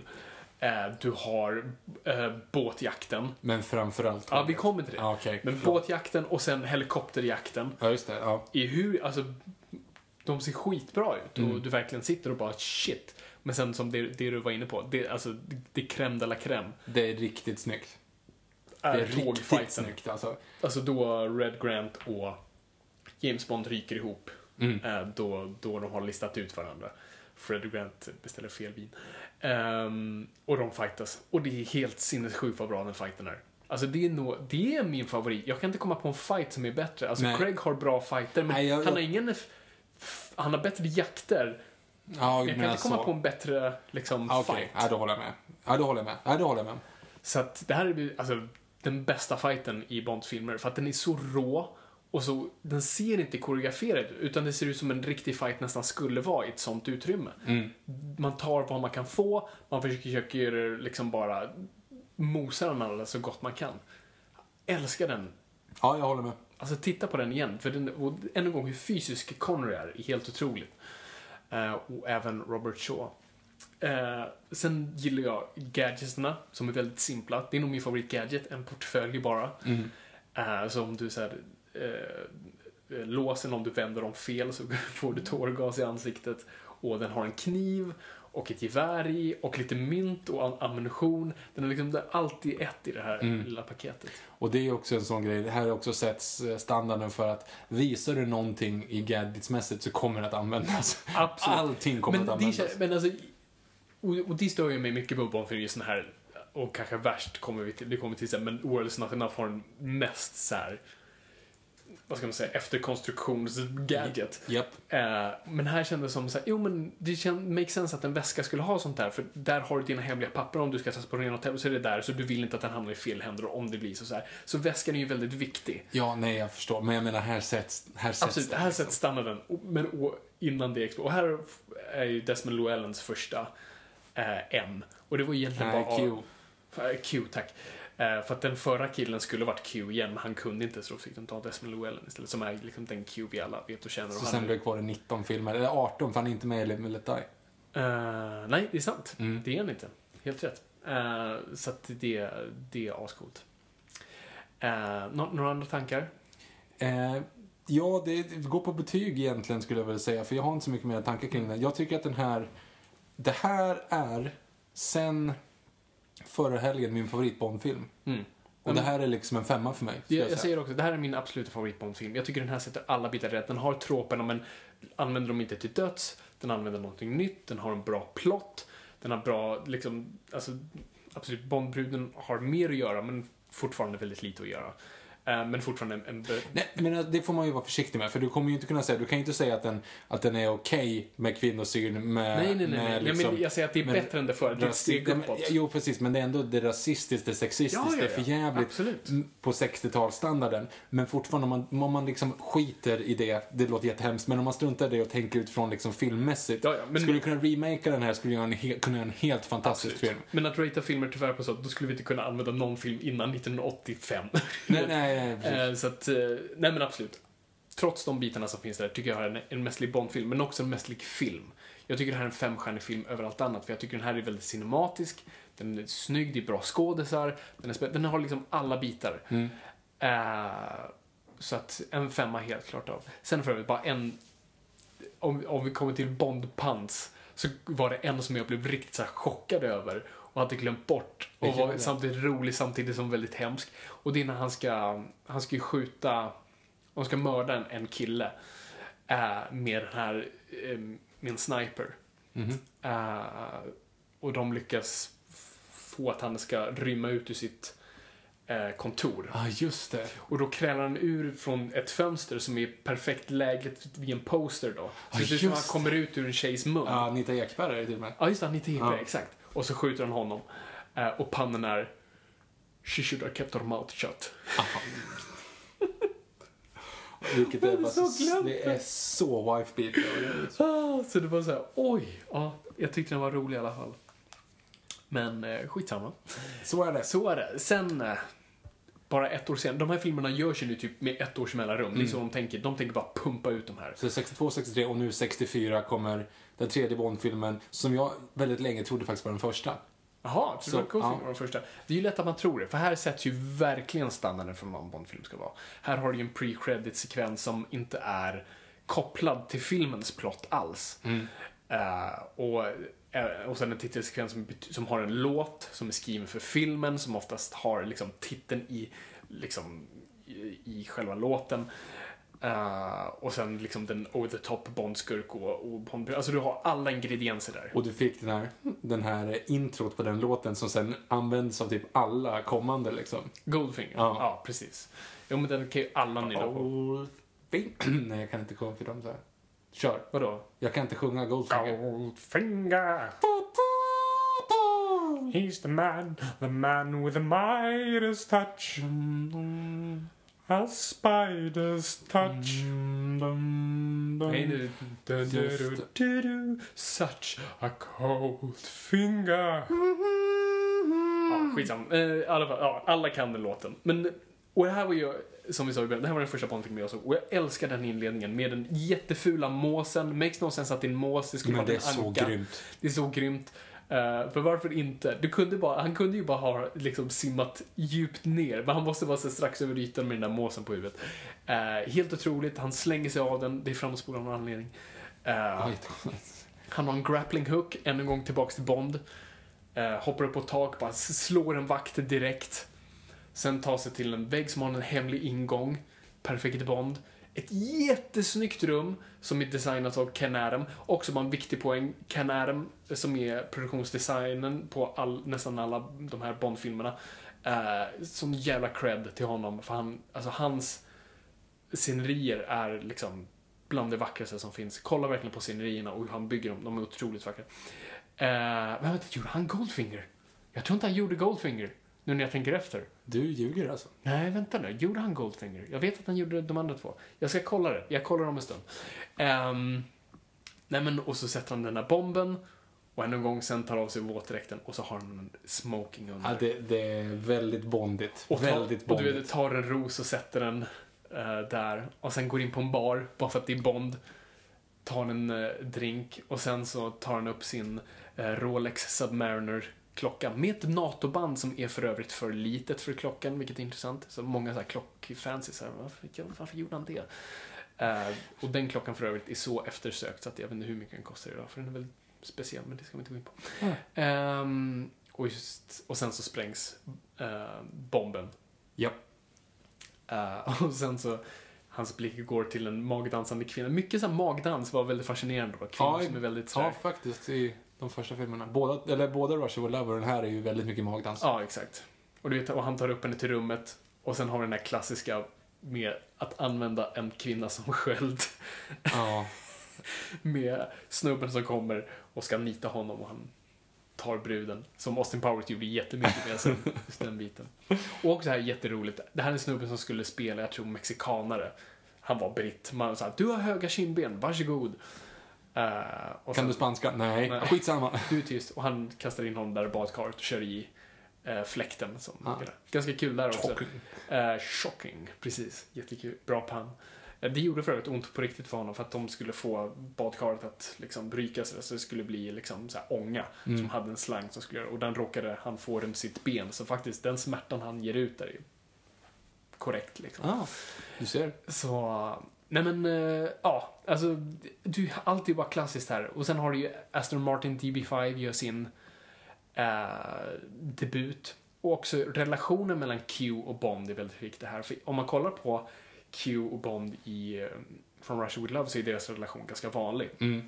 Men här var det första gången som eh, regissören, jag tror det är Guy Hamilton som regisserar den här, ehm, som sa till Desmond Llewellyn, för de gjorde scenen och Desmond Llewellyn tänkte men det här är 007, han är ju världens bästa agent, jag beundrar den här mannen. Mm. Och han var liksom supersnäll och trevlig mot honom och regissören tog, tog tillbaka Desmond och sa men nej, nej, nej, du hatar den här personen.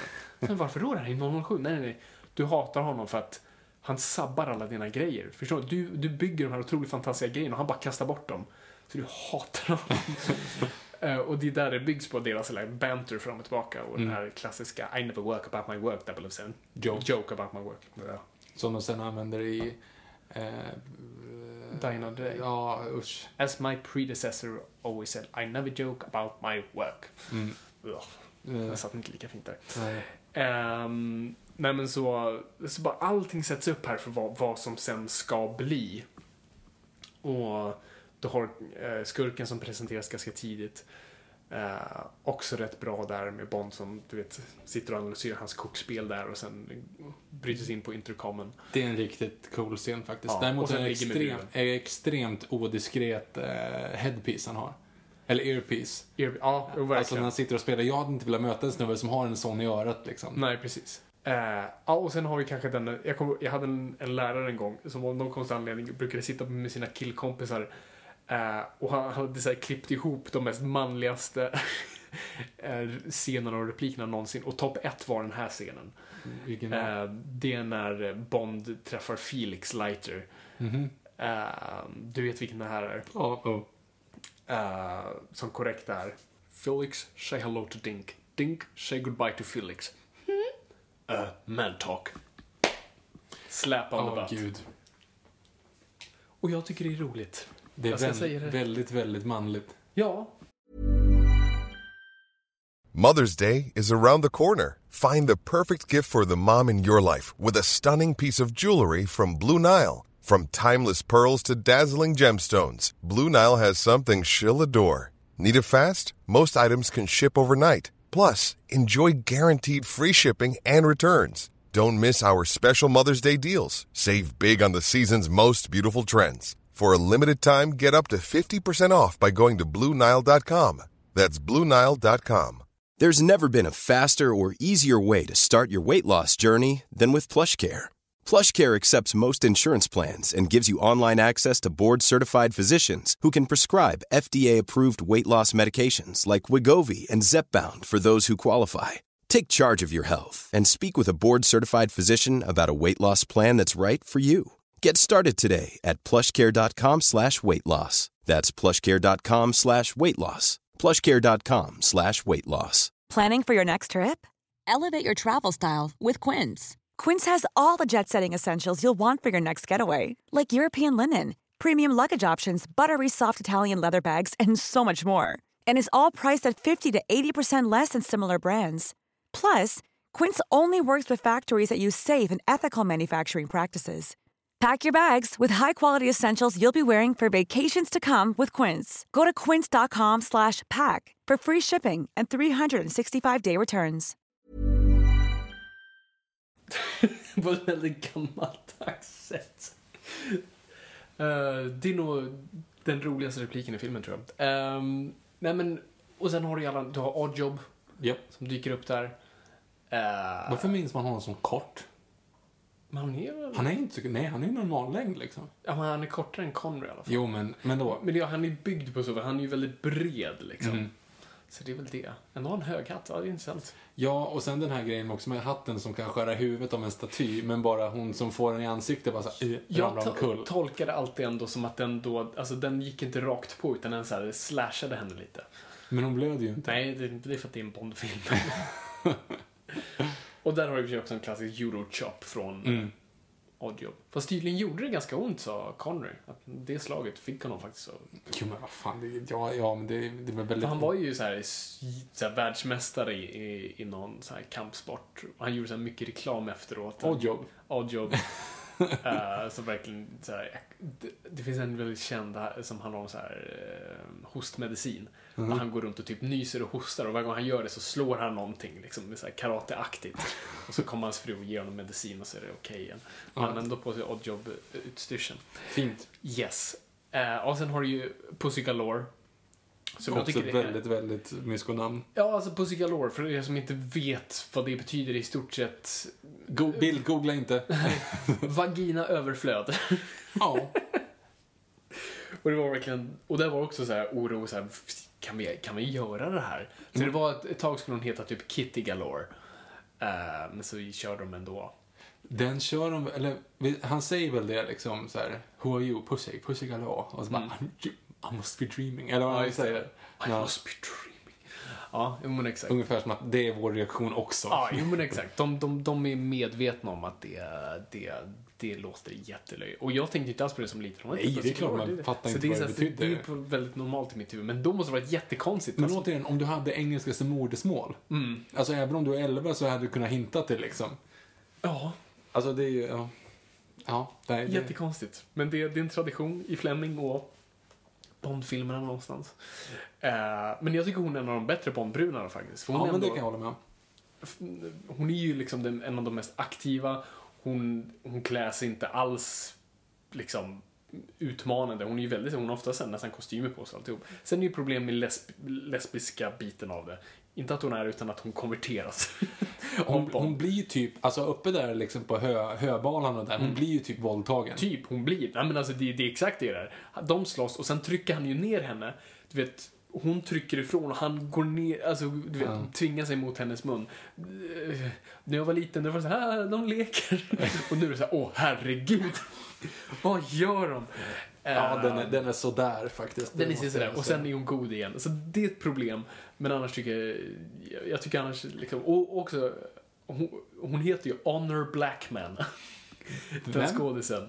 Vad gör hon? Honor Blackman. Alltså honor som honor stavas. Ja, ja, ja. Och sen Blackman. Det hade jag ingen aning om. Väldigt intressant namn. Och hon är också, jag tror hon, hon var den äldsta Bo- Bondbruden fram tills Bellucci nu Mhm. i Spectre. Så att också bara en eh, bra grej.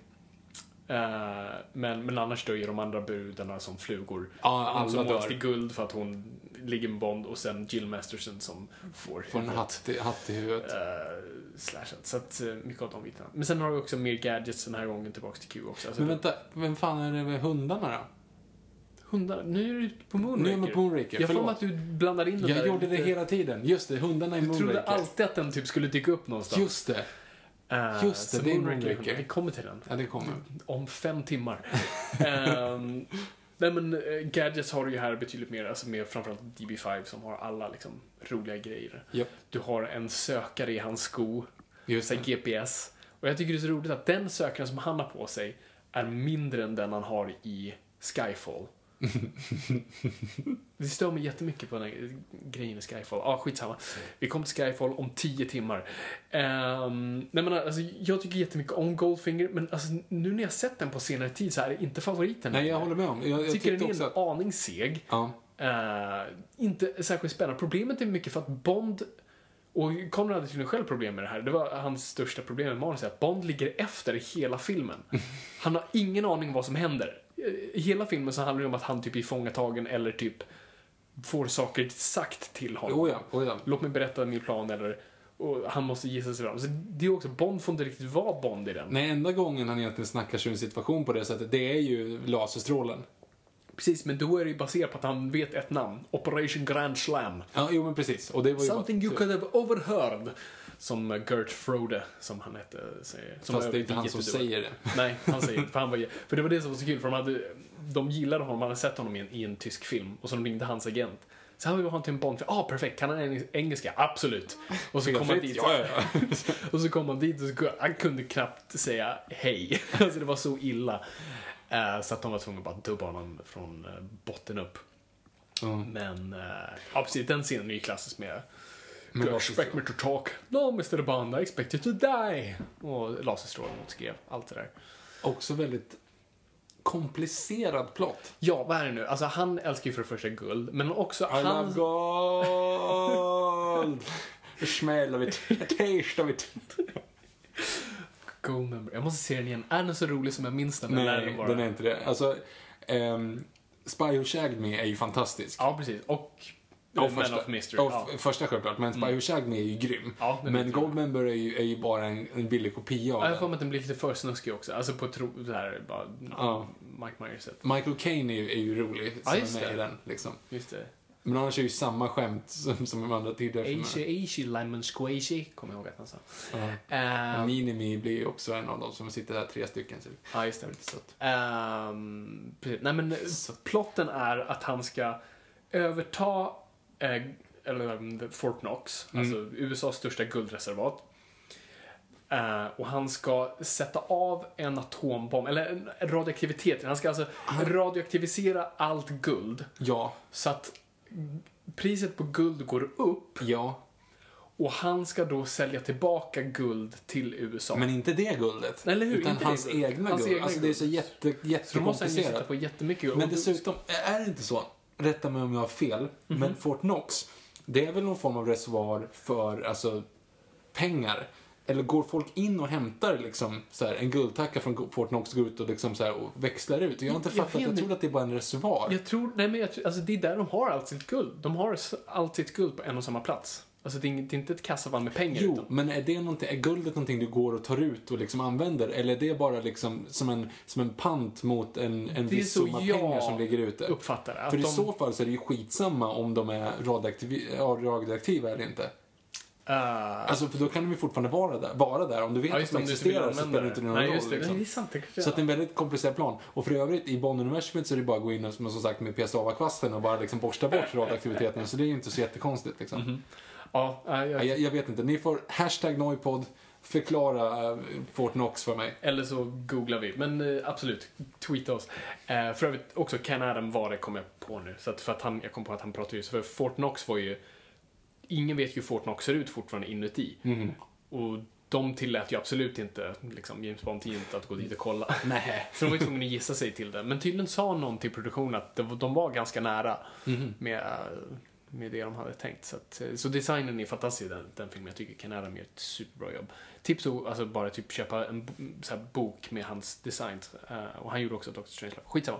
Uh, Okej, men vad, vad tycker vi om Goldfinger då? Jag tycker att den är, eh, den är bra. Mm, men inte så bra som man... Inte så precis, för att jag minns den som en, så här, en stark fyra, men jag tror att det är en trea för mig. Nej, Jag, jag sätter fortfarande fyra. Nej, det är en trea för, För det är mig. fortfarande så här, det, Connery ser som bäst ut där.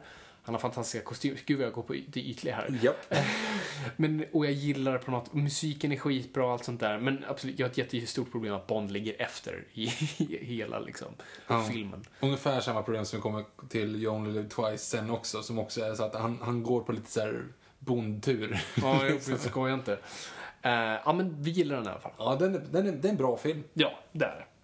Sen så hoppar vi över till Thunderball. Yes. Uh, som, som jag också minns var liksom en av de bättre. Ja. Och sen nu när jag ser den igen, den är fortfarande bra, men den är väldigt seg. Ja, ja, ja Man verkligen. märker att de, så här, de hade de här skitdyra undervattensscenerna. Uh, och de ska verkligen få ut allt ur det. Så det är väldigt mycket bara under vattnet och till John Barry-musiken som är väldigt bra, men den är inte så här dan, dan, dan, dan, dan, utan det är verkligen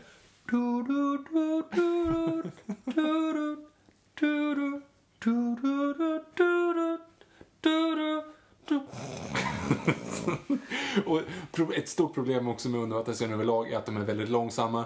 Alltså, det är jättesvårt att få ja. det att se ut som att det är något så här koreograferat under vatten. Precis. För oftast är det bara så här, det, det är liksom en god dykare och en ond dykare, dykare som bara och så bara håller de på liksom att kramas och det bara bubblar åt alla håll liksom. Precis, och och när de ska slåss liksom, så ser man att de spolar allting framåt och bubblar helt plötsligt bara ruschar mot ytan. Ja, liksom. Ja, det, är, det är mycket konstigt. Uh, Robert, här har vi ju en inledningsscen som är väldigt speciell. Det är först en begravning. Mm. Med en kista där det står initialerna J och B, men det är inte James Bond. Eh, och, och sen, alltså makes no sense. Och sen så går han in till ett rum där kvinnan på begravningen var, nitar henne. och det visar sig vara en man. Och det är en jätterolig övergång, för du ser så mycket att det är en man när det väl ska vara en man. För att de har en kvinna först. Men sen ser du att det är en man, för att man märker att han inte har rakat benen alls. Han är liksom så här, och han är så här Sean Connery-hårig också. Det är nästan du vet, det sticker ut ur strumpbyxorna. Ja, Eh, de, ja, de, de försökte inte ens synka Nej. det där liksom. Och där har ju också Austin Powers tagit väldigt mycket ifrån just den Mm. liksom, nitar. That's my mother! She's a man! Ehm, och det blir en fight. Eh, och sen så rymmer han jätteweird. Alltså, för att de springer, han springer upp på taket och tar en eh, jetpack Japp. och flyr iväg, vilket bara är jätteonödigt. Och han tar på sig den lilla hjälmen. Ja, det är det som är så kul. För att de ville inte att han skulle ha... För den, den fungerar faktiskt på riktigt. Det är som är ganska coolt. Det är en jetpack som faktiskt fungerar. Som hade snubben där som kunde sköta skiten. Eh, och han vägrade inte ha hjälmen på sig. För de sa så snälla, kan, det här ska vara ändå James Bond moment. Kan du inte ha hjälmen? Bara, Absolut inte. Så tyvärr måste du, du det är två sekunder av den här filmen då Sean Connery tar på sig en fin liten hjälm. Och just det, jagad. Folk står och skjuter på honom och istället för att röra fort som fan så stannar han upp liksom. Mm. Spänner upp det lilla spännet och liksom ser till att justera den lite grann. Liksom. Exakt. Så. Och sen sätter han sig i sin DB5 som sprutar vatten. Ja, och så man kan styra dessutom. Det, Så det sprutar vatten på och de bara verkar de bara lägger finns det ner. vattnet? I bilen? Är det liksom? kanske kylaren sånt? Ja, precis. och sen den konstigaste Bond-trappen någonsin. Ihjäljuckningen. Ihjäljuckningen är fantastisk. Ja, för, för Bond då måste av någon anledning typ... Eh, varför ska han det? Han ska, han ska till ett sånt här hälsohem, Ja, jag, jag vet inte. eh, säger M. Så han borde gå på ett så här hälsohem. Eh, och där... Precis, och där en, en av planerna till att ha ihjäl Bond att sätta honom i sån här juckmaskin. Jag vet inte vad den är till för Nej, men den ska typ sträcka ut ryggen på någon vänster. Alltså Precis. den så här, den, han, åker, han ligger ju så här, han har spänt fast armarna och spänt fast så här, eh, höften och sen så åker de bara lite fram och tillbaka Ja, så, exakt. att man sträcker ut ryggen. Och sen kommer en skurk. För överhuvudtaget, om du tänker på en sån här maskin som är till för att sträcka ut ryggen för att liksom vara snäll mot ryggen. Varför finns det ens en sån här Go Bananas-knapp? Det är, så, men det, är här, det är så många Bond-filmer som har det. Det finns en knapp som absolut inte ska existera. Det är ett max-grej. Det- Varför satte du den där? Det händer i Moonraker också. Nej, men precis. Och senare också i Thunderball. Nej, precis. Den här juckmaskinen. Och de försöker få det att se så hemskt ut det bara går. Men det, går, men det är egentligen bara Sean Connery som juckar, dry-humpar ett bord. och jättesnabbspolat också. Ja, precis. och han försöker... och svimmar, eller vad? Ja, han Alltså, tuppar av. Ja. Precis. men det är, jag är inte rädd för att han ska dö. Det är inte det som är Nej, grejen. För att, det värsta som händer är att han blev någon centimeter längre. Det var typ- Ja, ja men precis. Är Det, det. ja. Vilket, det blir, det blir jätteroligt. Det är en väldigt rolig scen. Ja, där. Omedvetet, men väldigt rolig Och scen. sen utpressar han ju en kvinna där på sex har jag för mig. Det, Eh, jag får mig att han utpressar en av doktorerna på stället. Du vet som man har den här minkhandsken och... Ja, just det. Men, mig- ja, men han säger, just det. För när du gjorde det här, det är ditt fel att jag nästan dog. Mm. Ja, det, nu precis. måste du ligga med För han mig. vill först ligga med henne, då säger hon nej. Och sen efter det här så säger han just som du sa, Ja. och då måste hon ligga med Och säger typ så här, du, eller hon säger, men jag kan få sparken. Bara inte om du gör så här. Ja. Alltså det är, det är ju skithemskt det. Vilket jävla svin det där är. Och sen med weird minkhandske som masserar henne. Ja, eh, och så plotten får vi reda på. Och där råkar han ju då vara på samma eh, ställe som en man då som har plastikopererat sig till en pilot. Under flera år försökt efterlikna en pilot. Han har röstträningar och plastikoperationer och allt sånt där. Japp. Eh, och de ska då, så planen är då döda den riktiga piloten, sätta honom i planet som har, som flyger en atombombsflygplan, Japp. sänka planet i sjön så att Spectre kan ta atombomberna och sen utpressa världen. Det är en ganska simpel plott. Det är, jag tycker det är en väldigt bra Bondplott måste jag säga. Ja, men det är verkligen den klassiska hold, hold the world for ransom Japp. eh, med bomber. Ehm, just, just det. Ja, Eh, för jag kommer ihåg den scenen. Kommer jag ihåg. Alltså Thunderbolt, när man var liten så blev man ju lite så här, typ arg på saker som var, som var hemskt. Alltså, när du, du visste ju vilka filmer du inte kunde se för att det var hemskt och du visste liksom vad som var läskigt och du, du såg... Jag till exempel hade ju extrema problem med just Thunderbolt. För att jag hade ju någon sån här drunkningsfobi eller någonting sånt. Även om det var drunkningsfobi eller bara överhuvudtaget. Men den scenen när, när han skjuter ner, eller han kört ner planet i vattnet och precis. dykarna kommer och så skär de lufttuben. Fy fan vilken ångest när han Ja, försöker ja. ta sig loss och såna grejer. Och man vet att han är ond, men det spelar ingen roll för att det är så, det är så hemskt. Och det är så klassiskt så här bondigt, för varför han dör det är ju för att han har begärt mer pengar. Precis. Eh, Så då bestämmer de sig för att ta ihjäl honom istället. Och jag älskar den biten av att bara... Det är så Bondskurk-ont någonstans. Ja, nej men det, den har jag lite ångest för. För övrigt är det lite intressant också, hon Paula heter hon väl, den här eh, tjejen som han är lite grann med där bara hjälper till i bakgrunden när han sitter på båten. Eh, när han är nere och dyker. Och ska Eh, komma just åt en tjej Mm, så har han en annan tjej Ja, på precis. båten. Det är ju samma tjej som var i Gypsy Campet och slogs. Just Skådisen. det. Precis, för hon, eh, hon, hon fick en, en större roll. Det ska inte vara samma karaktär. Men det är Nej, precis. Och det, är- och det är en Samma här ganska vanlig grej vi kommer se i Bond, eller som vi ser i Bondfilm, att de återanvänder samma skådisar för andra roller. jättekonstigt. Jättekonstigt. Och särskilt vi kommer senare till, till Blowfeld blir det jätteskumt. Ehm, sen kanske en av de snyggaste Bondbrudarna har vi här. Hon den tänka. onda. Fast nej, hon är inte på min topplista ändå tror jag. Nej, okej. Om man tänker bara utseendemässigt. Jag vet inte vad hon har för personlighet. Ja. Jag kan säga att Connery också är skitsnygg. jag, han är inte riktigt min typ. Jag, jag skulle... Jo, jag skulle fan gå Bort- vilken läggning som helst för honom. Nej, han är inte riktigt min typ faktiskt. Jo, helt klart. Connery är sådär. Ah, I would do it. Alltså jag... Mm, mm, mm. Jag är mer Daniel Craig i så fall. Jo, ja. Craig all the way, men Connery nummer två. Är det så? Ja, jag vet fast Du kanske gillar det där små plus i Roger Moore, du? Nej, jag är mer Dalton i så fall skulle jag säga. Ja, Dalton också. Ja, Dalton är vacker. Dalton är vacker. En tidig Pierce Brosnan innan han blir plufsig. Ja. Goldeneye. Goldeneye Brosnan är väldigt... Jag är eh, mer World's Not Enough uh, Brosnan, men... Mm. Ja, då är han ju lite mer muskulös och inte bara liksom tanig. Ja, nej, precis. Mm. Fast han är lite äldre då. Sen min favoritreplik i, i Thunderball är när han är med Largo och ska skjuta lerduva. Ja, den är och, och han cool. sitter och förolämpar i Largo och säger Oh, a woman's gun. Och så skjuter han lerduvan. Oh, Mr. Bond, you seem to know a lot about guns. No, but I know a lot of women. A lot about women, sa han. Just det. Nu blandade jag ihop den igen med Moonraker. Så att, Nej, det är en annan. Ja, men han You skjuter... missed Mr. Bond. Ja, det, var, det är Moonraker. Did I? Ja, så att den har jag blandat ihop med igen. Ja, alla mina filmer går via Moonraker nu. Ja, jag vet jag tror varför alla är Moonraker. Ja, alla Bondfilmer är inte Moonraker. Nej, alla dock är slutar. Moonraker alla Bond-filmer. Eh, men det kommer vi till. Eh, och sen en, ett, i slutscenen här har det kommit att det är faktiskt eh, Domino som dödar skurken. Att det är inte Bond som gör det. Just det, där är ju. Det Så att det är faktiskt inte han som gör liksom, sista jobbet. Largo är en, en halvtråkig Bondskurk, tycker jag. Mm, För det första är han- är number two Ja. eh, till uh, Blowfelt. Och han, han gör inte så mycket. Han, han har en ögonlapp, det är det enda som får honom att se lite skum Mm. ut. Men re- resten är ganska ointressant.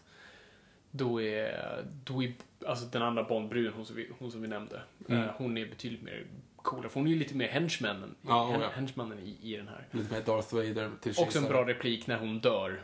Och hon blir ju skjuten i ryggen där på fest, på det här partyt. Japp. Och Bond sätter henne i en stol bland andra. Och så bara, she's just dead. det, är så, det, och det, det är lite såhär Brosnan, eh, Brosnan Ja, precis. Vad det är. Bara så här. Det är ingen pun utan jo, hon är faktiskt död. Det har du rätt i. Liksom. Precis. Men det här också är ju ganska intressant, för att det här är ju Thunderball som än en gång Kevin McClory, eh, liksom, den, jur, den juridiska helvetet. Eh, Just du får dra storyn där nu. På Ja, nej men alltså som, än en gång. Alltså, tio år tidigare så skriver McClory, eh, Fleming och en till eh, ett manus till en eventuell Bondfilm som aldrig blir av. Eh, Fleming tänker, ja ja, synd att det här inte blev av så jag tar den här och gör det här till min nästa bok. Och säger ingenting till någon annan. Och släpper Thunderball. Eh, Kevin McClory inte så glad och det blir en jättelång juridisk process. Och det, man säger att det är typ det som tog död på Fleming. Fleming var ju typ bara 50 någonting när han dog. Han dog tidigt. Eh, så att, ehm, mest också för hur han levde. Ehm, han rökte som en skorsten och drack som ett vattenfall. Alltså det, det var hans liv. Beundransvärt ändå. Han levde som han verkligen ville. Men, eh, men så Kevin McClory var verkligen Liksom, han skulle få som varenda slant han kunde få sig när Bond-filmerna blommade upp så mycket som, som det blev. Japp. Eh, Men producenterna vill verkligen ge- göra Thunderball, så de lyckades göra en deal med McClory. Så, Okej, fine, du får komma på som producent på den här filmen. Du är med och producerar den och sen så får du inte göra, liksom, du får inte röra Thunderball material. För att han fick rättigheterna till Thunderball Mm. i de här stämningarna. Så att du får inte röra Thunderball på film på tio år. För de tänkte, tio år, inte- han kommer inte göra något. Eh, Ja, just det. ja, för Fleming är död under den här. Fleming, ja, precis, Ja. Fleming dog under inspelningen av Goldfinger, så att Mm. eh, han han bara se två av sina filmer. Eh, väldigt tråkigt, så han har verkligen han inte se, för det var ju Goldfinger som på något vis var den här megahitten. Alltså det var ju den som, som skapade Bondmania. Man brukar ju säga att det fanns de tre bena sammanfattade 60-talet. Beatles, Batman och Bond. och då är det alltså Adam West Batman jag pratar om. Eh, det var verkligen Bondmania under Go- Goldfinger. För då var ju så här, det var ju, den premiären var ju helt sinnessjuk till exempel. Då var det ju så här, du vet, eh, alltså fönstren till dörrarna till biografer gick sönder för folk tryckte så hårt på dem. Du vet, det var så mycket folk som skulle, det var helt sinnessjukt. Men det är väl ändå Thunderball som är den mest inkomstbringande? Precis. Som blir sen. Det, fram till Skyfall var Thunderball den mest inkomstbringande Bond-filmen. Väldigt fascinerande. Den Mm. sågs av så otroligt mycket folk. Och man förstår, det var ju sånt spektakel. Mycket under vatten, mycket... Ja, nej, men det, det fattar man. Det måste vara dyr också. Svindyr. Mm. Jo, men det var den absolut. Alltså, nu kommer jag inte ihåg vad budgeten på den var, men det var inte en miljon dollar. Ehm, nej, men så det, vad, vad tycker vi om den då? Alltså jag tycker att den är, när jag, när jag såg den nu igen så tycker jag att den är seg, men det är lite samma sak där. Jag tycker att den och Goldfinger ligger lite grann på samma nivå. Det, är, det tycker jag, jag tycker det är en trea liksom. Ja, jag säger också en tre. Jag tycker inte den är på samma nivå som Goldfinger, för jag tycker den är betydligt segare. Den är så lång. Ja, det, det, men den det är väldigt... Och känns- det är så här, vi har sett undervattensscener och som du säger, det, de har liksom eh, musiksatt det som en naturdokumentär snarare än en actionfilm. För att det är, så, det är liksom verkligen så här, titta på fiskar-musik liksom. Ja, skoja inte. Ja, Ehm, men eh, ja. Nej, så att jag är det är en Det är trea. en okej Bondfilm, alltså. trea. jag, jag tycker om den. Sen uh, rör vi oss till uh, You Only Live Twice. Yes. Eller i folkmun, Sean Connery håller på att somna. alltså det här, må- man ska förstå också, alltså Sean Connery började det här bli ganska bitter på Bond-franchisen. För saken var att han fick ha samma kontrakt under alla sina filmer. Och det var inte så mycket betalt. Så medan Bond-filmerna växte så förblev hans kontrakt detsamma. Eh, Och han fick inte förhandla om det, medan producenterna förhandlar om sina grejer hela tiden. Vilket är så konstigt, för alltså Cubby Broccoli är verkligen känd för typ så allfadern över de här filmerna. Han var den personen som du vet, tog hand om alla. Om det var någon som gjorde illa sig, typ satte han dem i sin bil och du vet, kör iväg någon till sjukhuset. Han gjorde någon gång så här pasta till hela produktionen. Och han verkligen tog hand om det. var en sån här familjeproduktion. Men ändå så bara sket de i Connery så jävla hårt. Eh, så det är jättekonstigt. Så man märker här i filmen där Connery börjar tappa lusten. Och det som också var intressant var, alltså, om det var Ma- Bondmania någonstans så var det i Japan. För de spelar, hela filmen nu spelar sig i Japan. Jo. Eh, och han kunde ju inte gå på toa själv, för då hade någon krypt in genom ventilationen. Det var helt sinnessjukt. Han tyckte det var skitjobbigt. Ehm, så, ja, alltså You Only Live Twice. Det är en av mina favoriter. Va? Ja. Jag, jag, för mig är det precis tvärtom. Jag tyckte att den här var skittråkig. Jag vet, jag som, det här är också en av de här filmerna jag såg mest av som liten. Den hade jag på in, inspelad. Jag vet inte, det var någonting mer, så det är mer en nostalgisk grej, men jag tycker, jag, jag bara älskar det. Framförallt inledningen älskar jag med att han dör och begravningen och sen hur de plockar upp det. Du vet, han har såklart sin Navy-kostym i, ja, det, allt fungerar där. Och så jag gillade Japan-placeringen och Konstigt. trots att Connery tröttas där ser han nästan bäst ut här. Jag tycker alltså, Connery, inte. mognadsmässigt ser han ser bäst ut som Bond där. Och jag tycker den har bra foto, coola set pieces. Eh, Ja, men det är det den har. Den har set pieces. mm, och sen absolut, Connery blir japan. Men vi kommer in på det. Alltså. Jag skrev ner här att det är ett, ett mysko-placerat fellatio-skämt och att det är rätt relevanta frågor kring helikoptern till Q. Det var det jag hade skrivit ner om den här filmen. Ja, det är Liksom. ganska, för inledningsscenen så sitter han och hånglar med en eh, kinesisk brud. Och som man säger, Chinese girls taste different. Eh, och då menar han ju går ner, för han jämför sen med Just like uh, uh, beluga caviar is different from Peking duck. Alltså, bara, What? åh gud.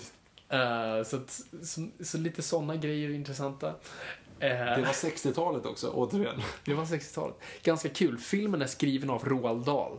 Ja, det är Eh, som är, alltså för er som inte vet vem Roald Dahl är, så är det han som skrev Kalle och chokladfabriken, Häxorna. Fantastic Mr Fox, Häxorna, eh, alla de där grejerna. Han fick skriva en Bondfilm, vilket var jättekonstigt. Men det var tydligen någon slags stil, för Ian Fleming skrev, eh, åh, det var en annan sån där, åh, vad- eh, Shitty Shitty Bang Bang, och då skulle då var dealen att sen Roald Dahl som tydligen hade någonting med det att göra skulle göra Bond. Så okej.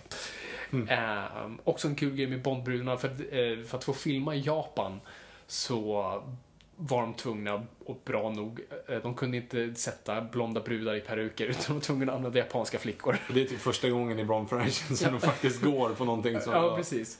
Men det svåra var så här, inga, inga japanska skådespelare pratade typ engelska, så de hittade två. Så de tänkte, vi tar dem till London, de får tillbringa en månad där och så ska vi utbilda dem. Eh, och så var det en av de här brudarna som bara, hon, hon kunde inte lära sig. Hon, liksom, det, det gick inte för henne. Så regissören sa till sin assistent, okej, jag tycker du tar ut henne på en middag. Eh, och så säger du liksom, sorry, det här går inte, tack så jättemycket för din tid. Mm. Och så dagen efter så kom hans assistent då tillbaka. Så, ah, hur gick det? Eh, hon försökte begå självmord. Oj. Så att det som hade hänt var att hon hade fått nyheten och försökt hoppa ut genom ett fönster. Och fy fan. Så att de behöll henne. Så hon är med i filmen. Vilken av dem är det? Det är, hon som spelar, det är, han, eh, det är henne han gifter sig med. Aha. Så jag undrar om det är därför de lägger till repliken att hon ser ut som en gris. Ja, den är faktiskt väldigt konstig. Alltså, det är också extremt She konstigt. looks like a pig. Varför säger han det? För det gör hon ju inte. Hon är ju snygg liksom. Jag tycker det är jättekonstigt. Så att eh, det var också bara kul. Hon, ja, hon är med i filmen i alla fall. Hon ville verkligen ha, så hon är ju sönderdubbad. Uh, Japp.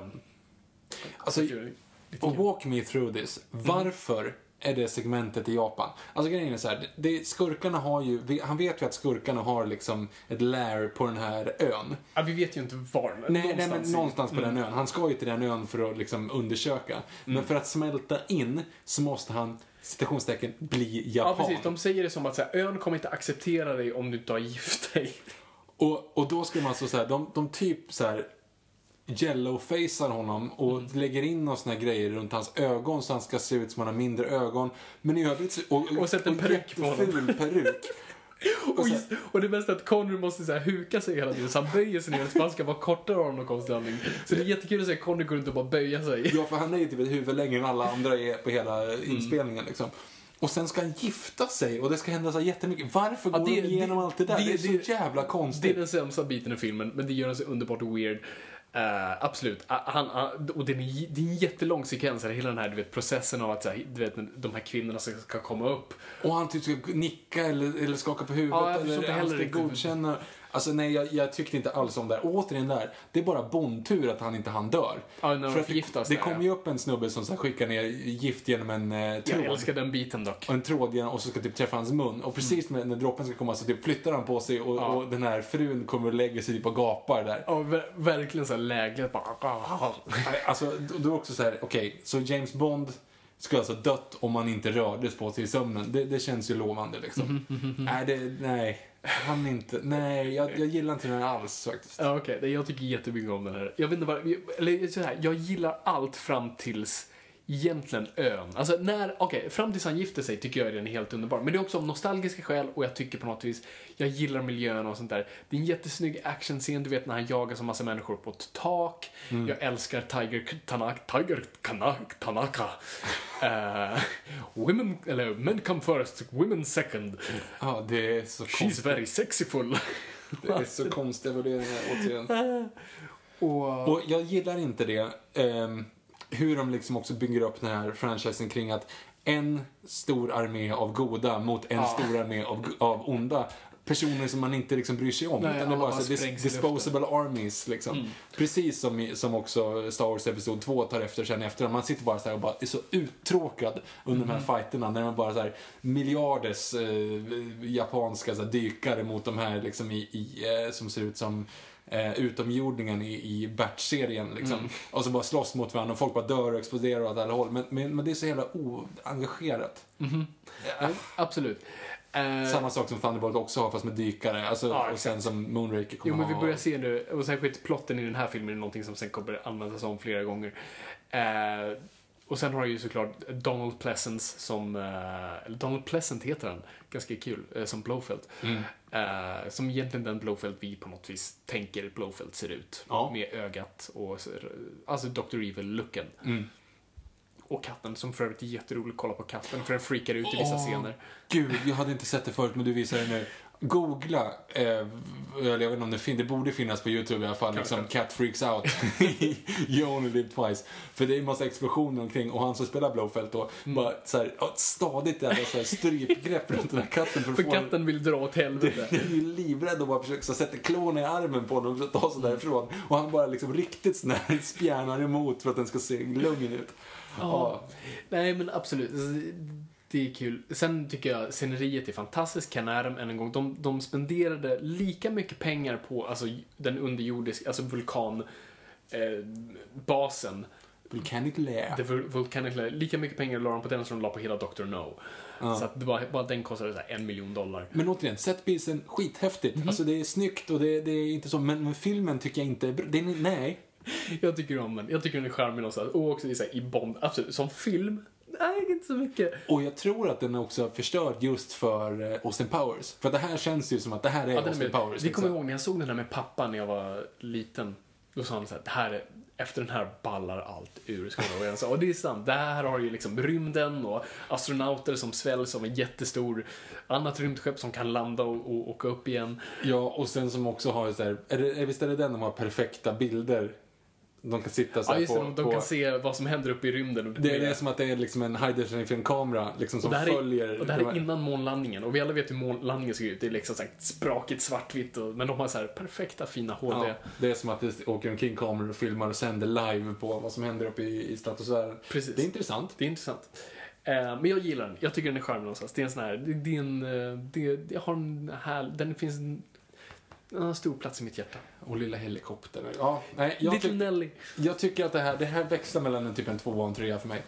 Ehm, Jag har sett den en fyra av nostalgivärdet. Som film, en, eller så här, trea egentligen, men en Nej, svag fyra. jag sätter den som, ja, det är en tvåa för mig. Den här är sämst jag hittills. förstår, alltså, folk tycker inte om den här filmen. Det är jag, jag är en av de få som gillar only live twice, men Ja. ja. ja. Mhm. Gå på nästa då. Grejen var väl där, det är du som ska ta den kon- historiska kontexten. Mm. Men helt plötsligt så ruttnar ju Connery ur lite grann. Kommer ju säger ju efter det här bara fuck you guys. jag skiter i det här. Eh, han vill inte göra det något mer. Eh, jag tror han hade kontrakt för en till film, men de låter honom gå. Eh, för att de känner någonstans att det är skit. För det var jättedålig stämning på inspelningen. Connery pratar inte ens med producenterna. För, alltså, Cubby Broccoli och Saltzman var typ alltid med. De var väldigt involverade i, i processerna. Men, så det var dåligt blod där, så de sa okej, fine. du får gå. Så nu är ju Bond-franchisen utan Bond. Eh, och de måste hitta en ny. Japp. Så att det är massa snack nu om, om vem det ska bli. De funderar på en amerikansk Bond. Ska man göra En det? till Jimmy Bond alltså. En till Jimmy Bond. Eh, Timothy Dalton är, vill, det är deras första val. Men han är 24 vid det här laget, så det är Timothy själv som säger så här, du, jag tycker Bond passar bäst när han är typ mellan 35 och 40. Jag är inte redo än.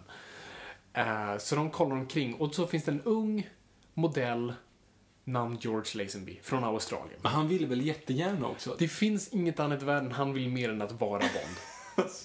Så han, han åker till London, går till Sean Connerys frisör, ber att få Sean Connerys eh, frissa, går till Sean Connerys skräddare, ber att få Sean Connerys liksom, slags kostym och gör alla, och bryter sig in i Harry Saltzmans kontor och säger “Jag är Bond”.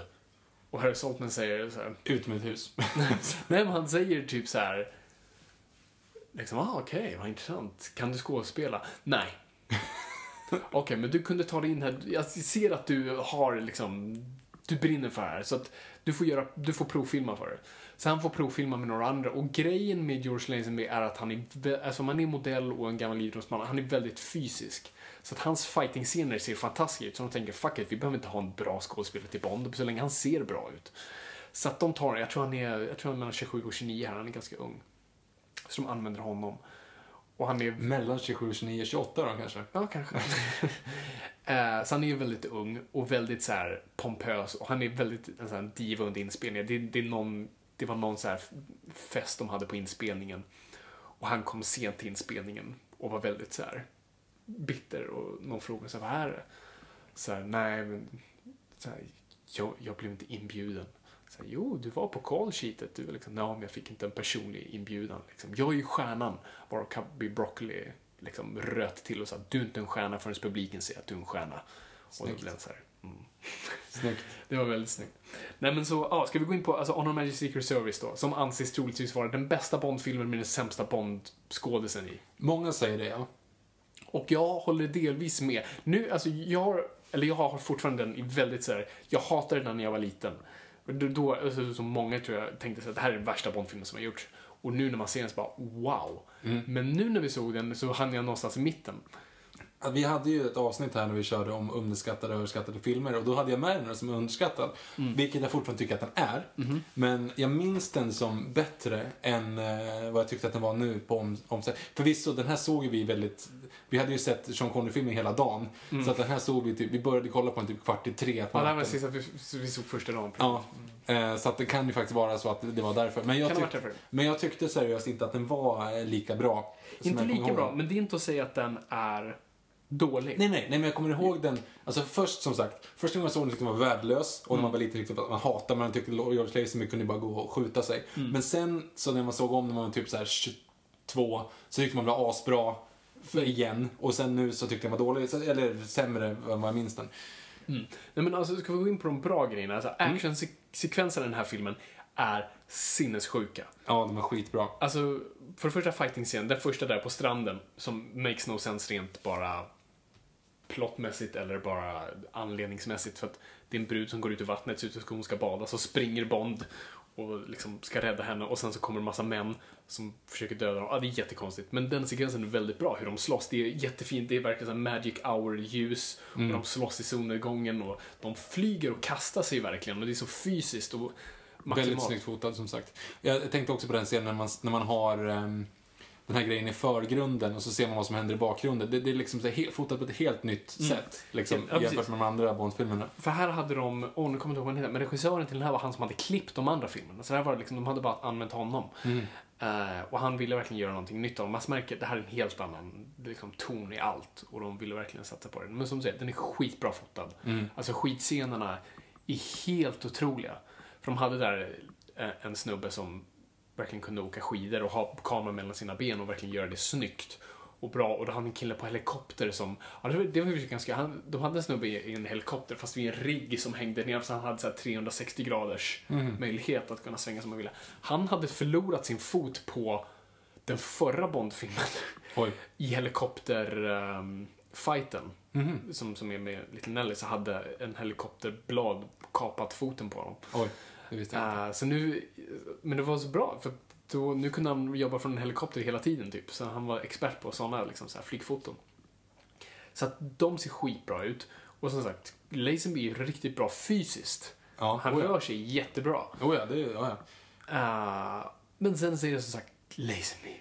ja, han är skitdålig. Alltså Inte så bra verkligen. skådis alls. Eh, Han, han är skitdålig och sen så... Mm, den här grejen med att så här, hjärntvätta tjejer uppe så här, i en alpin bas. Eh, Ja, det, om, om vi ska kolla på plotten. Som jag förstod plotten då. Så Blowfeld har tagit massa allergiska brudar från hela världen till hans här, mountain top lair. Japp. Där han säger att han ska bota deras Allergi. allergier. Japp. Men samtidigt hjärntvättar han dem, eller typ kodar dem. Så när han sen ska kunna ge dem en signal så ska de sen kunna sprida ett virus japp. som kan döda allt förutom typ växter och sånt där, eller? Mm, eh, ja, all, Nej, eller var det växter den dödade? det- Nej, just det, den dödade växter. växter. Alltså Tvärtom. allting Jag kommer tänker- skjuta blankt. Nu tänkte jag på. Moonraker. Precis. Alla, alla djur och växter kommer skjuta blankt. Så att allting Exakt. kommer, alla kommer bli sterila. Liksom, ja, och precis. så jorden kommer gå under. jorden liksom. dör. Ja, precis. Så det, det är planen. Vilken konstig plan. Väldigt. Onödig. Varför inte bara åka till de här länderna i så? Ehm, så jag tycker jag är rätt... Men det är också en skurk som hotar hela världen. Det är väl typ första gången det så handlar om att Ja, det är första förstöra gången världen. det verkligen är så här världsherravälde. Och här, är- för här har vi Blowfield igen. Och nu är inte Donald Pleasant igen. Nu är... Uh, och Kojak, vad fan heter han? Ja, ah, skitsamma. Jag, jag kommer komma på det. Ehm, här är ju... Alltså, Blowfield och Bond har ju träffats. Japp. Men här vet de inte vilka de är. Vilket är jättekonstigt, för att nu borde de väl ändå ha någon form av så här kontinuitet. Ja, ja, absolut. Men det har de inte. De, de skiter i att de har träffats tidigare. Eh, så att de, ja, de umgås. För att Bond går ju undercover här, vilket är ganska kul. Han ska ju förklä sig då som den här genologen. Som kan mycket om så här, gen, eller vad heter det, släkt, eh, vet, Ja, inte fan vet jag. Han är släktforskare. släktforskare och kan mycket om gener tydligen. Eh, så han ska dit av någon konstig anledning. Jag vet inte varför de bjuder upp honom. vet inte heller. Och det roliga här är att han ska ju så här förklä sig som en person som vi har träffat tidigare i filmen. Eh, och så Lazenby hade verkligen så här, han gick in för att han hade, skulle härma den här killen nu. Han hade liksom tränat på rösten och alltihop. Eh, och sen slutade med att de bara dubbade honom. Så den snubben fick dubba Lazenby som försöker imitera honom. Jättekonstigt.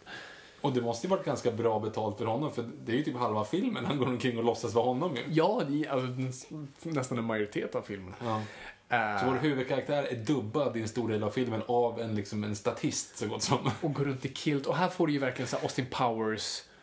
Här- ser Bond nästan som sämst ut. Ja, med krås och allt. Ja. Ja, han har liksom så här sammetskavajer med de här... eh, Vad heter Ja, men det? krås. Är det krås? Ja. Ehm, och han ser verkligen ut som Austin Powers. ja. Och samma sak där, han, han gör massa erövringar, sitter vid det här bordet med bara massa tjejer som Hur han många tjejer ligger han i i den? Fyra. Det är, Fyra. det är tangerat också med Russia with Love. För han ligger, det känns ju som han ligger med nästan alla brudar. Det är någon kväll han typ går från rum till rum till Ja, rum. det är, det är helt mysko alltså. Och dessutom så har hon ju typ, alltså han blir ju kär i hon, Olena Tyrell. Ehm, och sen- Tracy. Ja, precis. Och sen så åker han upp dit, ligger med typ tre andra brudar, sen åker han tillbaka och gifter sig med henne. med Tracy. Det är ju jätte, jättekonstigt. Hans sista, precis, Diana Rigg, som jag tycker är en skitbra Bondbrud. Mm. Ja, det kan jag hålla med. Hon, hon håller ju sitt eget på något vis. Hon är väldigt aktiv och hon faktiskt gör någonting. Och det är Och man fler- märker att de två är ändå, alltså man förstår att hon är Bonds li, like på något vis. Och för er som inte har märkt det, vilket jag inte hade märkt förrän jag såg det nu, bara what? Det är ju, eh, hon, Tracy är ju då Olina Tyrell, den gamla, Ja, Diana Rigg, precis. den, den gamla ehm, eh, tanten i Game of Thrones. Nunnetanten i Game of Thrones. Ja. Ehm, vilket jag inte hade sett förut. Men hon tycker jag är skitbra. Eh, och där är ju också en subplot, för Bond är av en så konkurrent till Blowfeld så erbjuds han en miljon dollar, pund, om man gifter sig med hans dotter. Som då är Tracy. Och så tur nog så, så, så gör de det. Men, ehm, åh, vad, vad, vad är det mer? Ja, alltså det bara att den är ascool fotad och det- det är jätteroligt att han också kan latinska namn på fjärilar, vilket är väl... Ja, just det. Det är där han har... Du vet när du, när, du, när du har slut på idéer, så här, hur ska vi visa att Bond är jätteduktig? Jo, vi låter honom gå in till en som samlar på fjärilar, som är liksom fjärilsnörd, som bara på en bild så, så namedroppar James Bond Det- det- latinska det- det namnet latinska på en namnet. fjäril. Gud. Det, det är problem. Jag gillar när Bond vet mycket, men det är så här, då drar det för långt. Då vet Bond på tok för mycket. Uh, just det, Te- Telly Savalas hette Bondskådisen som spelade Kojak på TV. Ehm, som är en okej Blowfell. Jag tycker han är konstig. Eh, och också, fan när de åker släden där i, eh, vad heter det när man åker sån här rink, vad fan heter det? När man åker släde i sån här gång. Ja, Bob. Bob. Bobsledding. Ja, man åker Bob. Den sekvensen är hur bra som helst. Det är skithäftigt. För de typ, det är någon scen där de lägger just en bomb igenom dessa och den sprängs och en person verkligen flyger ut och det ser helt Mm. sinnessjukt ut. Det var väl en snubbe som dog under inspelningen också, vad jag förstod. Jag har att det är en stuntman som gick, strök med Var det så? under inspelningen. Kanske Jag har var. för mig att jag läste någonstans, kanske, nu ljuger jag också, kanske. Eh, jo, och sen den kända slutscenen. Ja, såklart. Bonds fru dör. Mm. Eh, tragiskt och det, det är någonting som ekar sen i de andra filmerna. Och det är också en ganska intressant just för att när de ju spelar in den scenen så gick verkligen uh, Lazenby hårt in för att han skulle vara ledsen. Mm. Så han läste passager i boken, han, blev, han kände sig rörd och bara nu är jag redo. Och han verkligen så här, satt och bölade eh, och grät. Han verkligen beskrev sig, jag kände det verkligen. Och sen sa de, eh, tack. Mindre ledsen George. Jag hoppas att det verkligen var dåligt, att han var bara så att dreglade ovanför henne. En Helena Bergström helt enkelt. Ja, exakt. Mycket, mycket saliv och snor. Ja. Ehm, men så det blir ju verkligen bara den här, du vet, all the time in the world. Ja, det, det är så, alright. det jag tycker det är så konstigt. It's alright. Så jävla She's konstigt. just resting.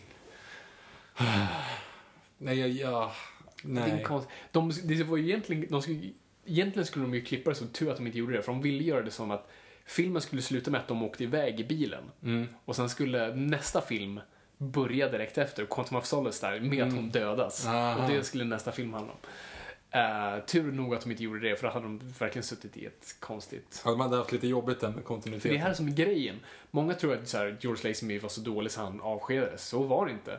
Det var George Lazenby själv som sa tack men nej tack. För att han hade, han hade blivit övertalad av hippierörelsen var ju precis då, det är liksom Summer of Love där. Så de sa typ så här, övertalade honom bara nej, nej, nej, Bond är över nu. Det här, det här är en del av en annan tid. Bond kommer dö. Han bara fuck it, ja det gör det. Så, han, så på premiären har han typ så här hippiehår och långt skägg. Eh, så han sa nej liksom. Här kom, och han ångrar sig jättemycket nu och säger Nej. jag skulle ha gjort en till, en till.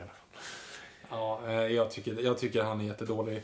Jag tycker filmen är bra, men inte speciellt mycket mer. Det är en trea för mig. Nej, alltså jag tycker fortfarande om den. Fan, jag, jag känner att jag verkligen bara ger de här filmerna oförtjänt mycket pris, men jag älskar Bond. Jag sätter en fyra på den här. Jag tycker Ja. den här fortfarande, för att den är så otroligt, än en gång, snygg Mm. och, och jag, jag bara gillar stämningen med den filmen. Det är en sån här film jag gillar att ha i bakgrunden. Jag, jag gillar liksom... Men som sagt, jag trodde att den skulle vara så pass mycket sämre. Ja, men- och, men, alltså från första början. Ja, och jag kom, minns den som svindålig när jag var liten. Och därav tycker jag fortfarande att den, den är bra. Det är en bra film. Eh, men jag tycker, och den förtjänar absolut inte att ha det där jättedåliga ryktet som Nej, den men har. jag tror det, det har försvunnit mer och mer. Nu, nu träff, träffar man väl få som hatar den. Mm. Men det var ju så här, alltså från att filmen gjordes fram till typ kanske 5-10 år sedan som att folk hatade den. Jag jobbar ju lite grann inom marknadsföringen och har pluggat det och sånt. Eh, vad jag har hört stories om, nu har inte jag kollat upp faktacheckat det här så du kanske kan rädda mig eh, Mhm. om jag har fel. Men när de gjorde liksom marknadsföringen kring den här filmen Ja. så vågade man inte riktigt pusha ut liksom att de hade eh, castat Lazenby. Mhm.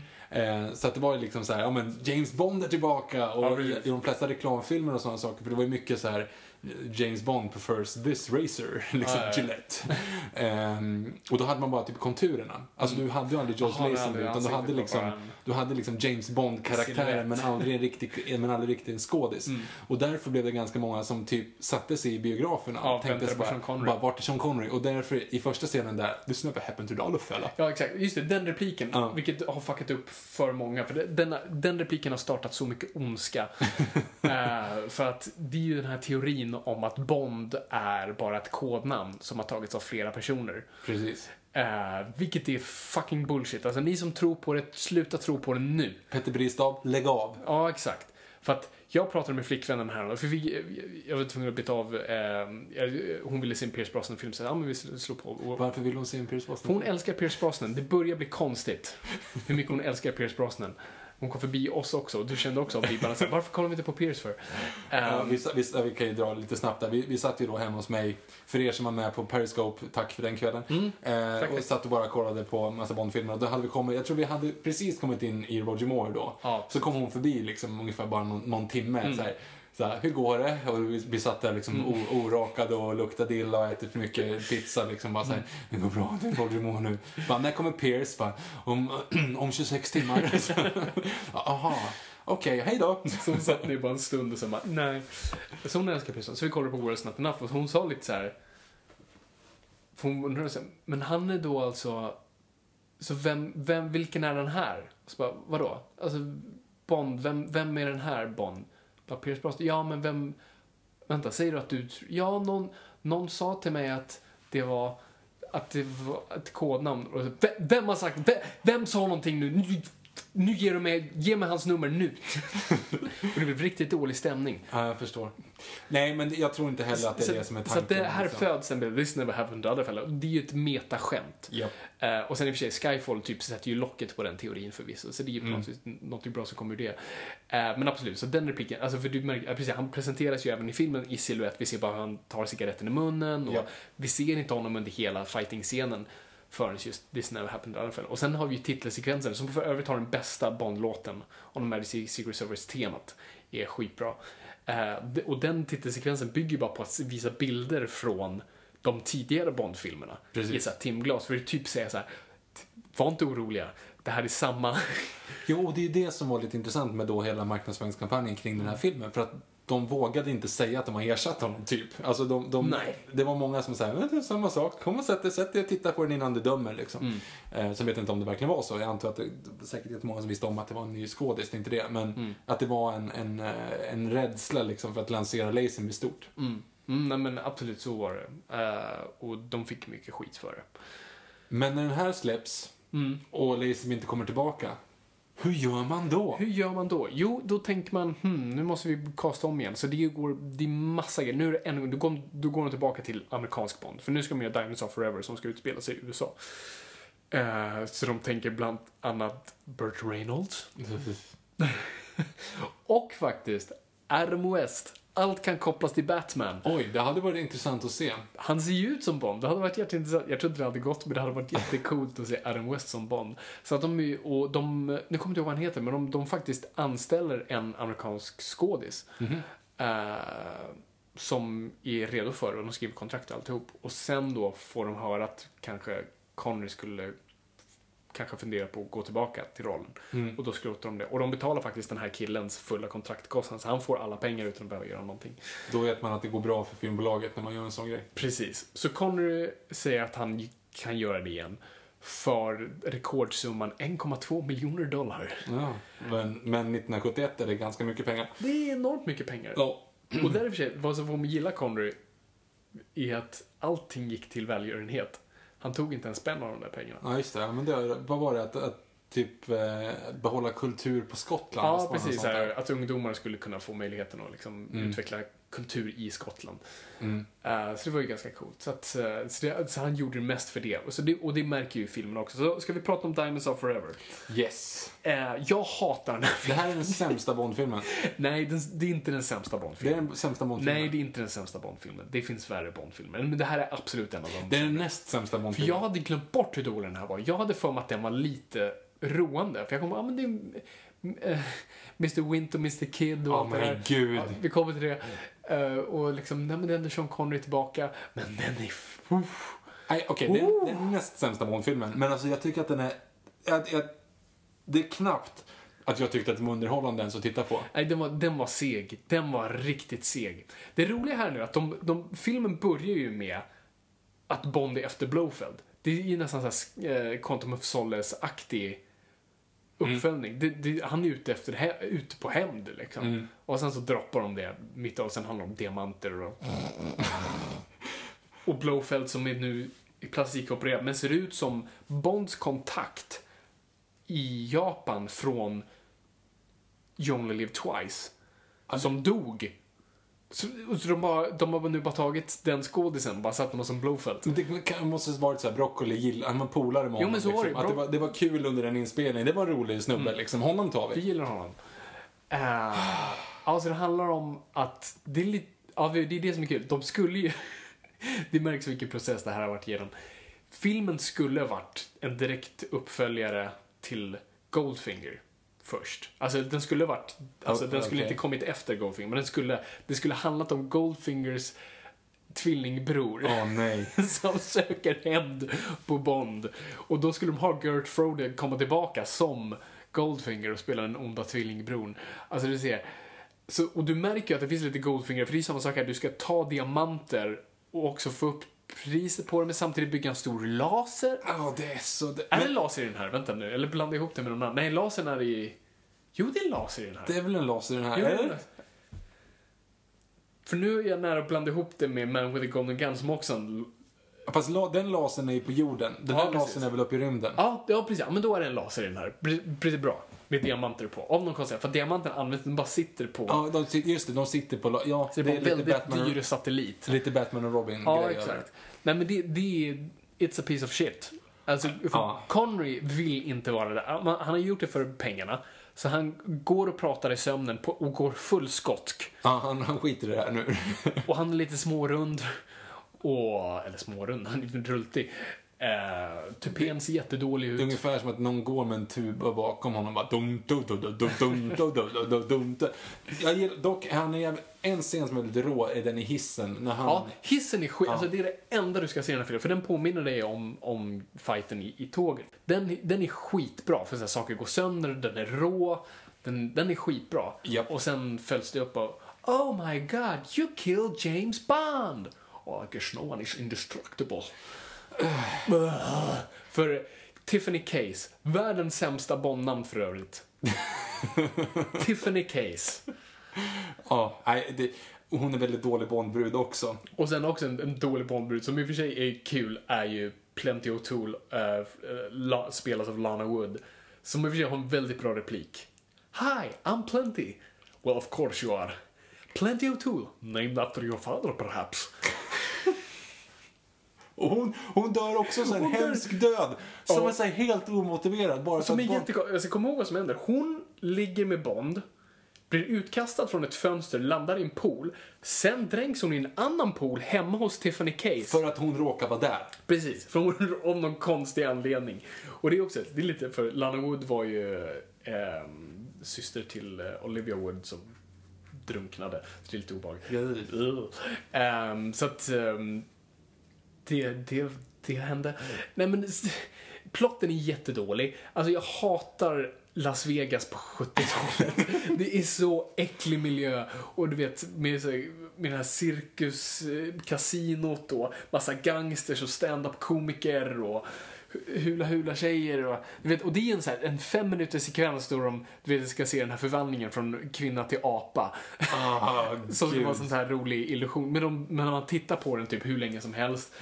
Uh, det var alltid skitdåligt. Dock gillar jag Mr. Wint och Mr. Kid. Va, va, vart då? Vart då? De sämsta jävla fucking Bondskurkarna Nej, de någonsin. de är faktiskt det är så underbara. jävla konstigt. Ja, det är exakt, Det är så nej, men jävla det är exakt, konstigt. Där har du det. Det är så jävla konstigt. Alltså, jag hade helt glömt bort. De är Det- så roliga. Det, nej, det är homofobi. Det är ren och skär stor jävla bara Ja, men hörru du. Perkoner, alltså, det, Vi är bortom homofobi. Eh, Tro mig, det har- inte varit det till Homofobin är där, det går inte att undvika. Ja, men alltså vad är det för någonting? Det är så jävla dåligt. Sista fighten. Alltså det, det ska ni det är göra. jättedåligt. Sitt, sitt nästa gång, eller nu, fan, pa, pausa podden och gå, gå så in på YouTube och kolla sista fighten mellan Mr. Wint och Mr. Kid mot James Bond. Alltså det är så det är så för de jävla har, dåligt. De har en bomb och en... De har en fake-tårta med, en bo- med en bomb och en riktig tårta. Så de tar toppen från den riktiga tårtan, sätter över fake-tårtan som de inte bara kunde haft den från första början. Och sen så hotar han honom med eh, kebab. Han, han hotar, alltså det är så jävla konstigt. Han ska, de ska spränga Bond. Det är det som är De kommer in med en, Yes. med en tårta med en bomb i. Yes. Istället för att ställa den på bordet och gå därifrån ställer de den på en vagn och sen så, kommer, så tänder han eld på, eh, eh, på två kebabstänger så här, och ska försöka döda honom. Men på något sätt så, så kastar han sprit på honom så att han börjar brinna och på Mr Qu- Quint då, då eller Mr, vad heter, vad heter han? Mr Kid och Mr... Wint och Mr. Wint. Kid. Ja, men Mr Wint är väl då han som inte har mustasch, som inte ser ut som en Ja, pedofil. precis. Ja, båda ser ut som pedofiler, men han som inte ser ut som en mo- modisk pedofil.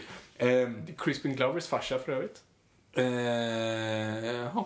I alla fall. Eh, och så, så binder han fast bomben i hans händer på den vänster. Och rycker tag så att hans Ja. händer nuddar hans skrev. Ja, och då ska han vara så här, eftersom han är homosexuell så tycker han om att män tar på ja, hans skrev. det är Eller vadå? Ja, alltså, det är det. det är så Alltså, att han, jag han skiner upp så här, åh, Ja, Mr Bond. oh! Alltså det är så Så jävla sagt, jag försvarar inget av det här. Alltså, som sagt, homofobin i, i Bond-filmerna är vidriga.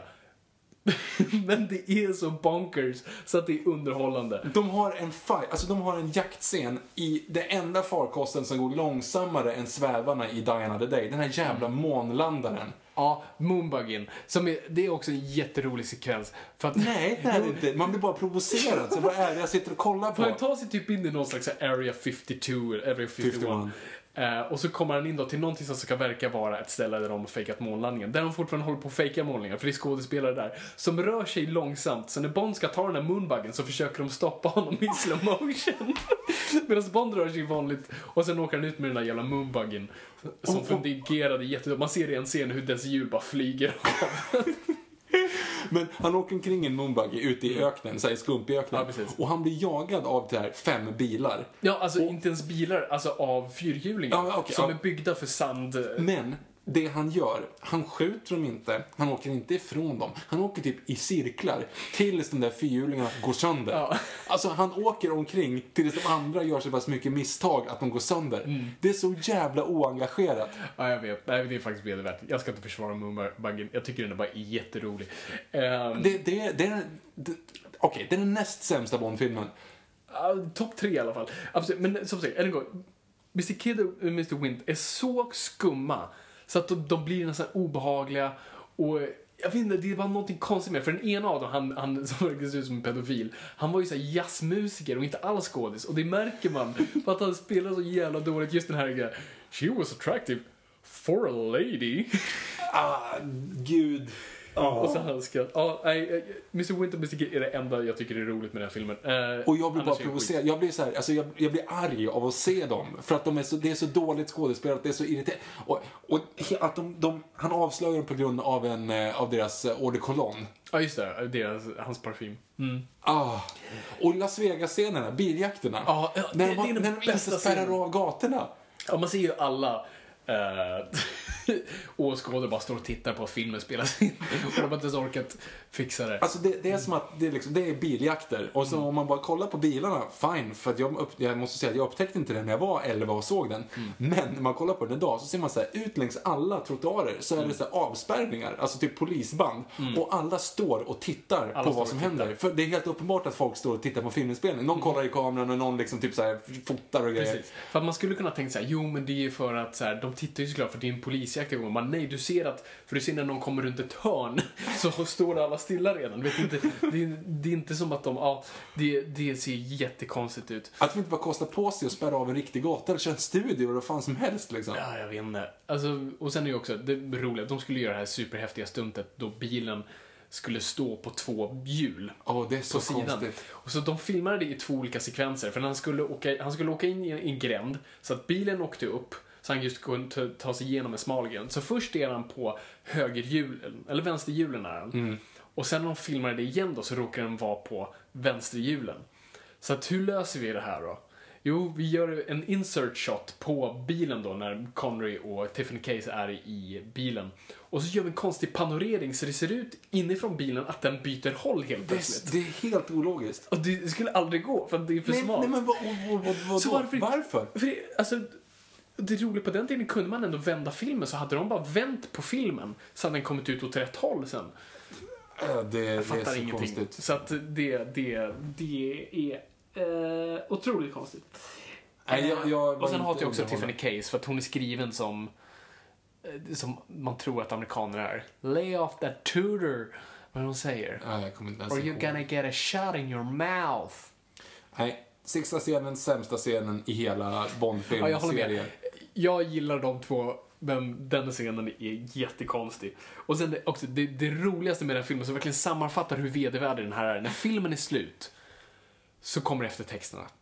Vad är det vi har innan så här eldsjälarna som har varit med så här, och filmat den eller skådisarna och producerat. Det är sponsorerna. Så det är de första, för det märker man, det här var de, det här var de riktiga skådespelarna. Det var de som verkligen stod front and center. Det var liksom 7-Up och alla de. Så det är bara en stor lista på alla sponsorer. Så att, nej, det, det är verkligen en... eh, Det är hästskit det här. Alltså, jag kan inte ens förklara hur det här går till. Bond är medvetslös. Mhm. Och Mr. Vint och Mr. Kid ska döda honom.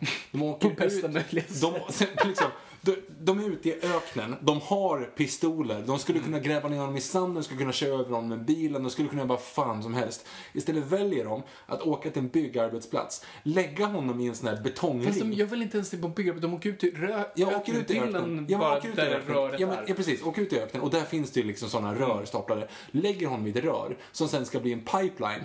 Så att de bara hoppas på att ingen ska upptäcka att det ligger en snubbe Nej, där för han är ju inte innan de, död börjar heller. jobba, innan de börjar jobba och ska lägga ner honom. Eller att han överhuvudtaget bara vaknar och går därifrån. Så att han läggs i ett rör som sen bildar en pipeline. Så att han vaknar upp och i en pipeline. Ja, och vandrar ut. Och vandrar ut och knallar därifrån. Det är så jävla upp... Ah, det... Ah.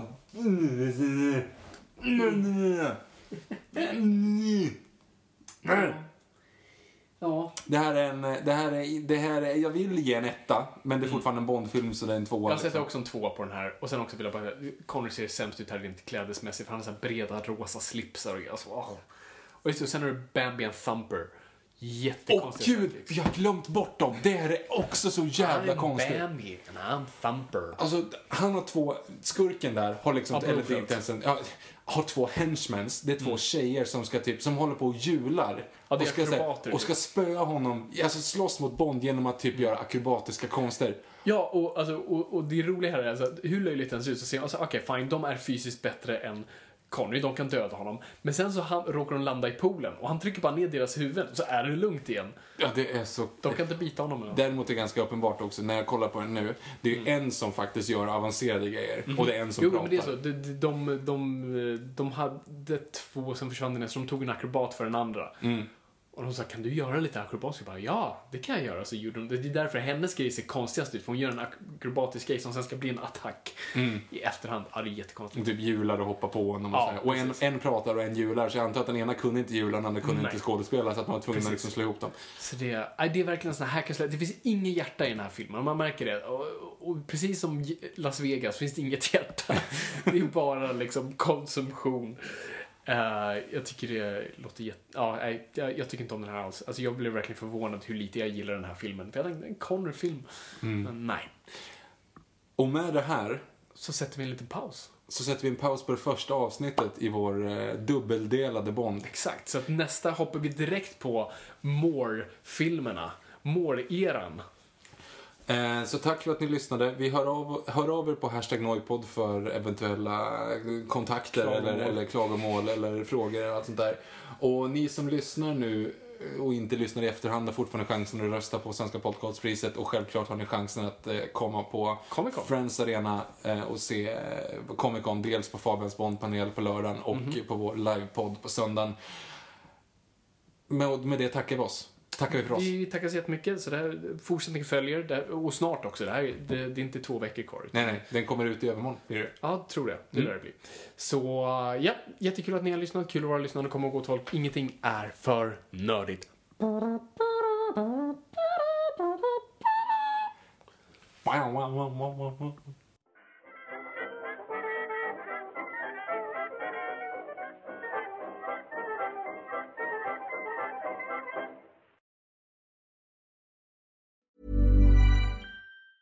Planning for your next trip?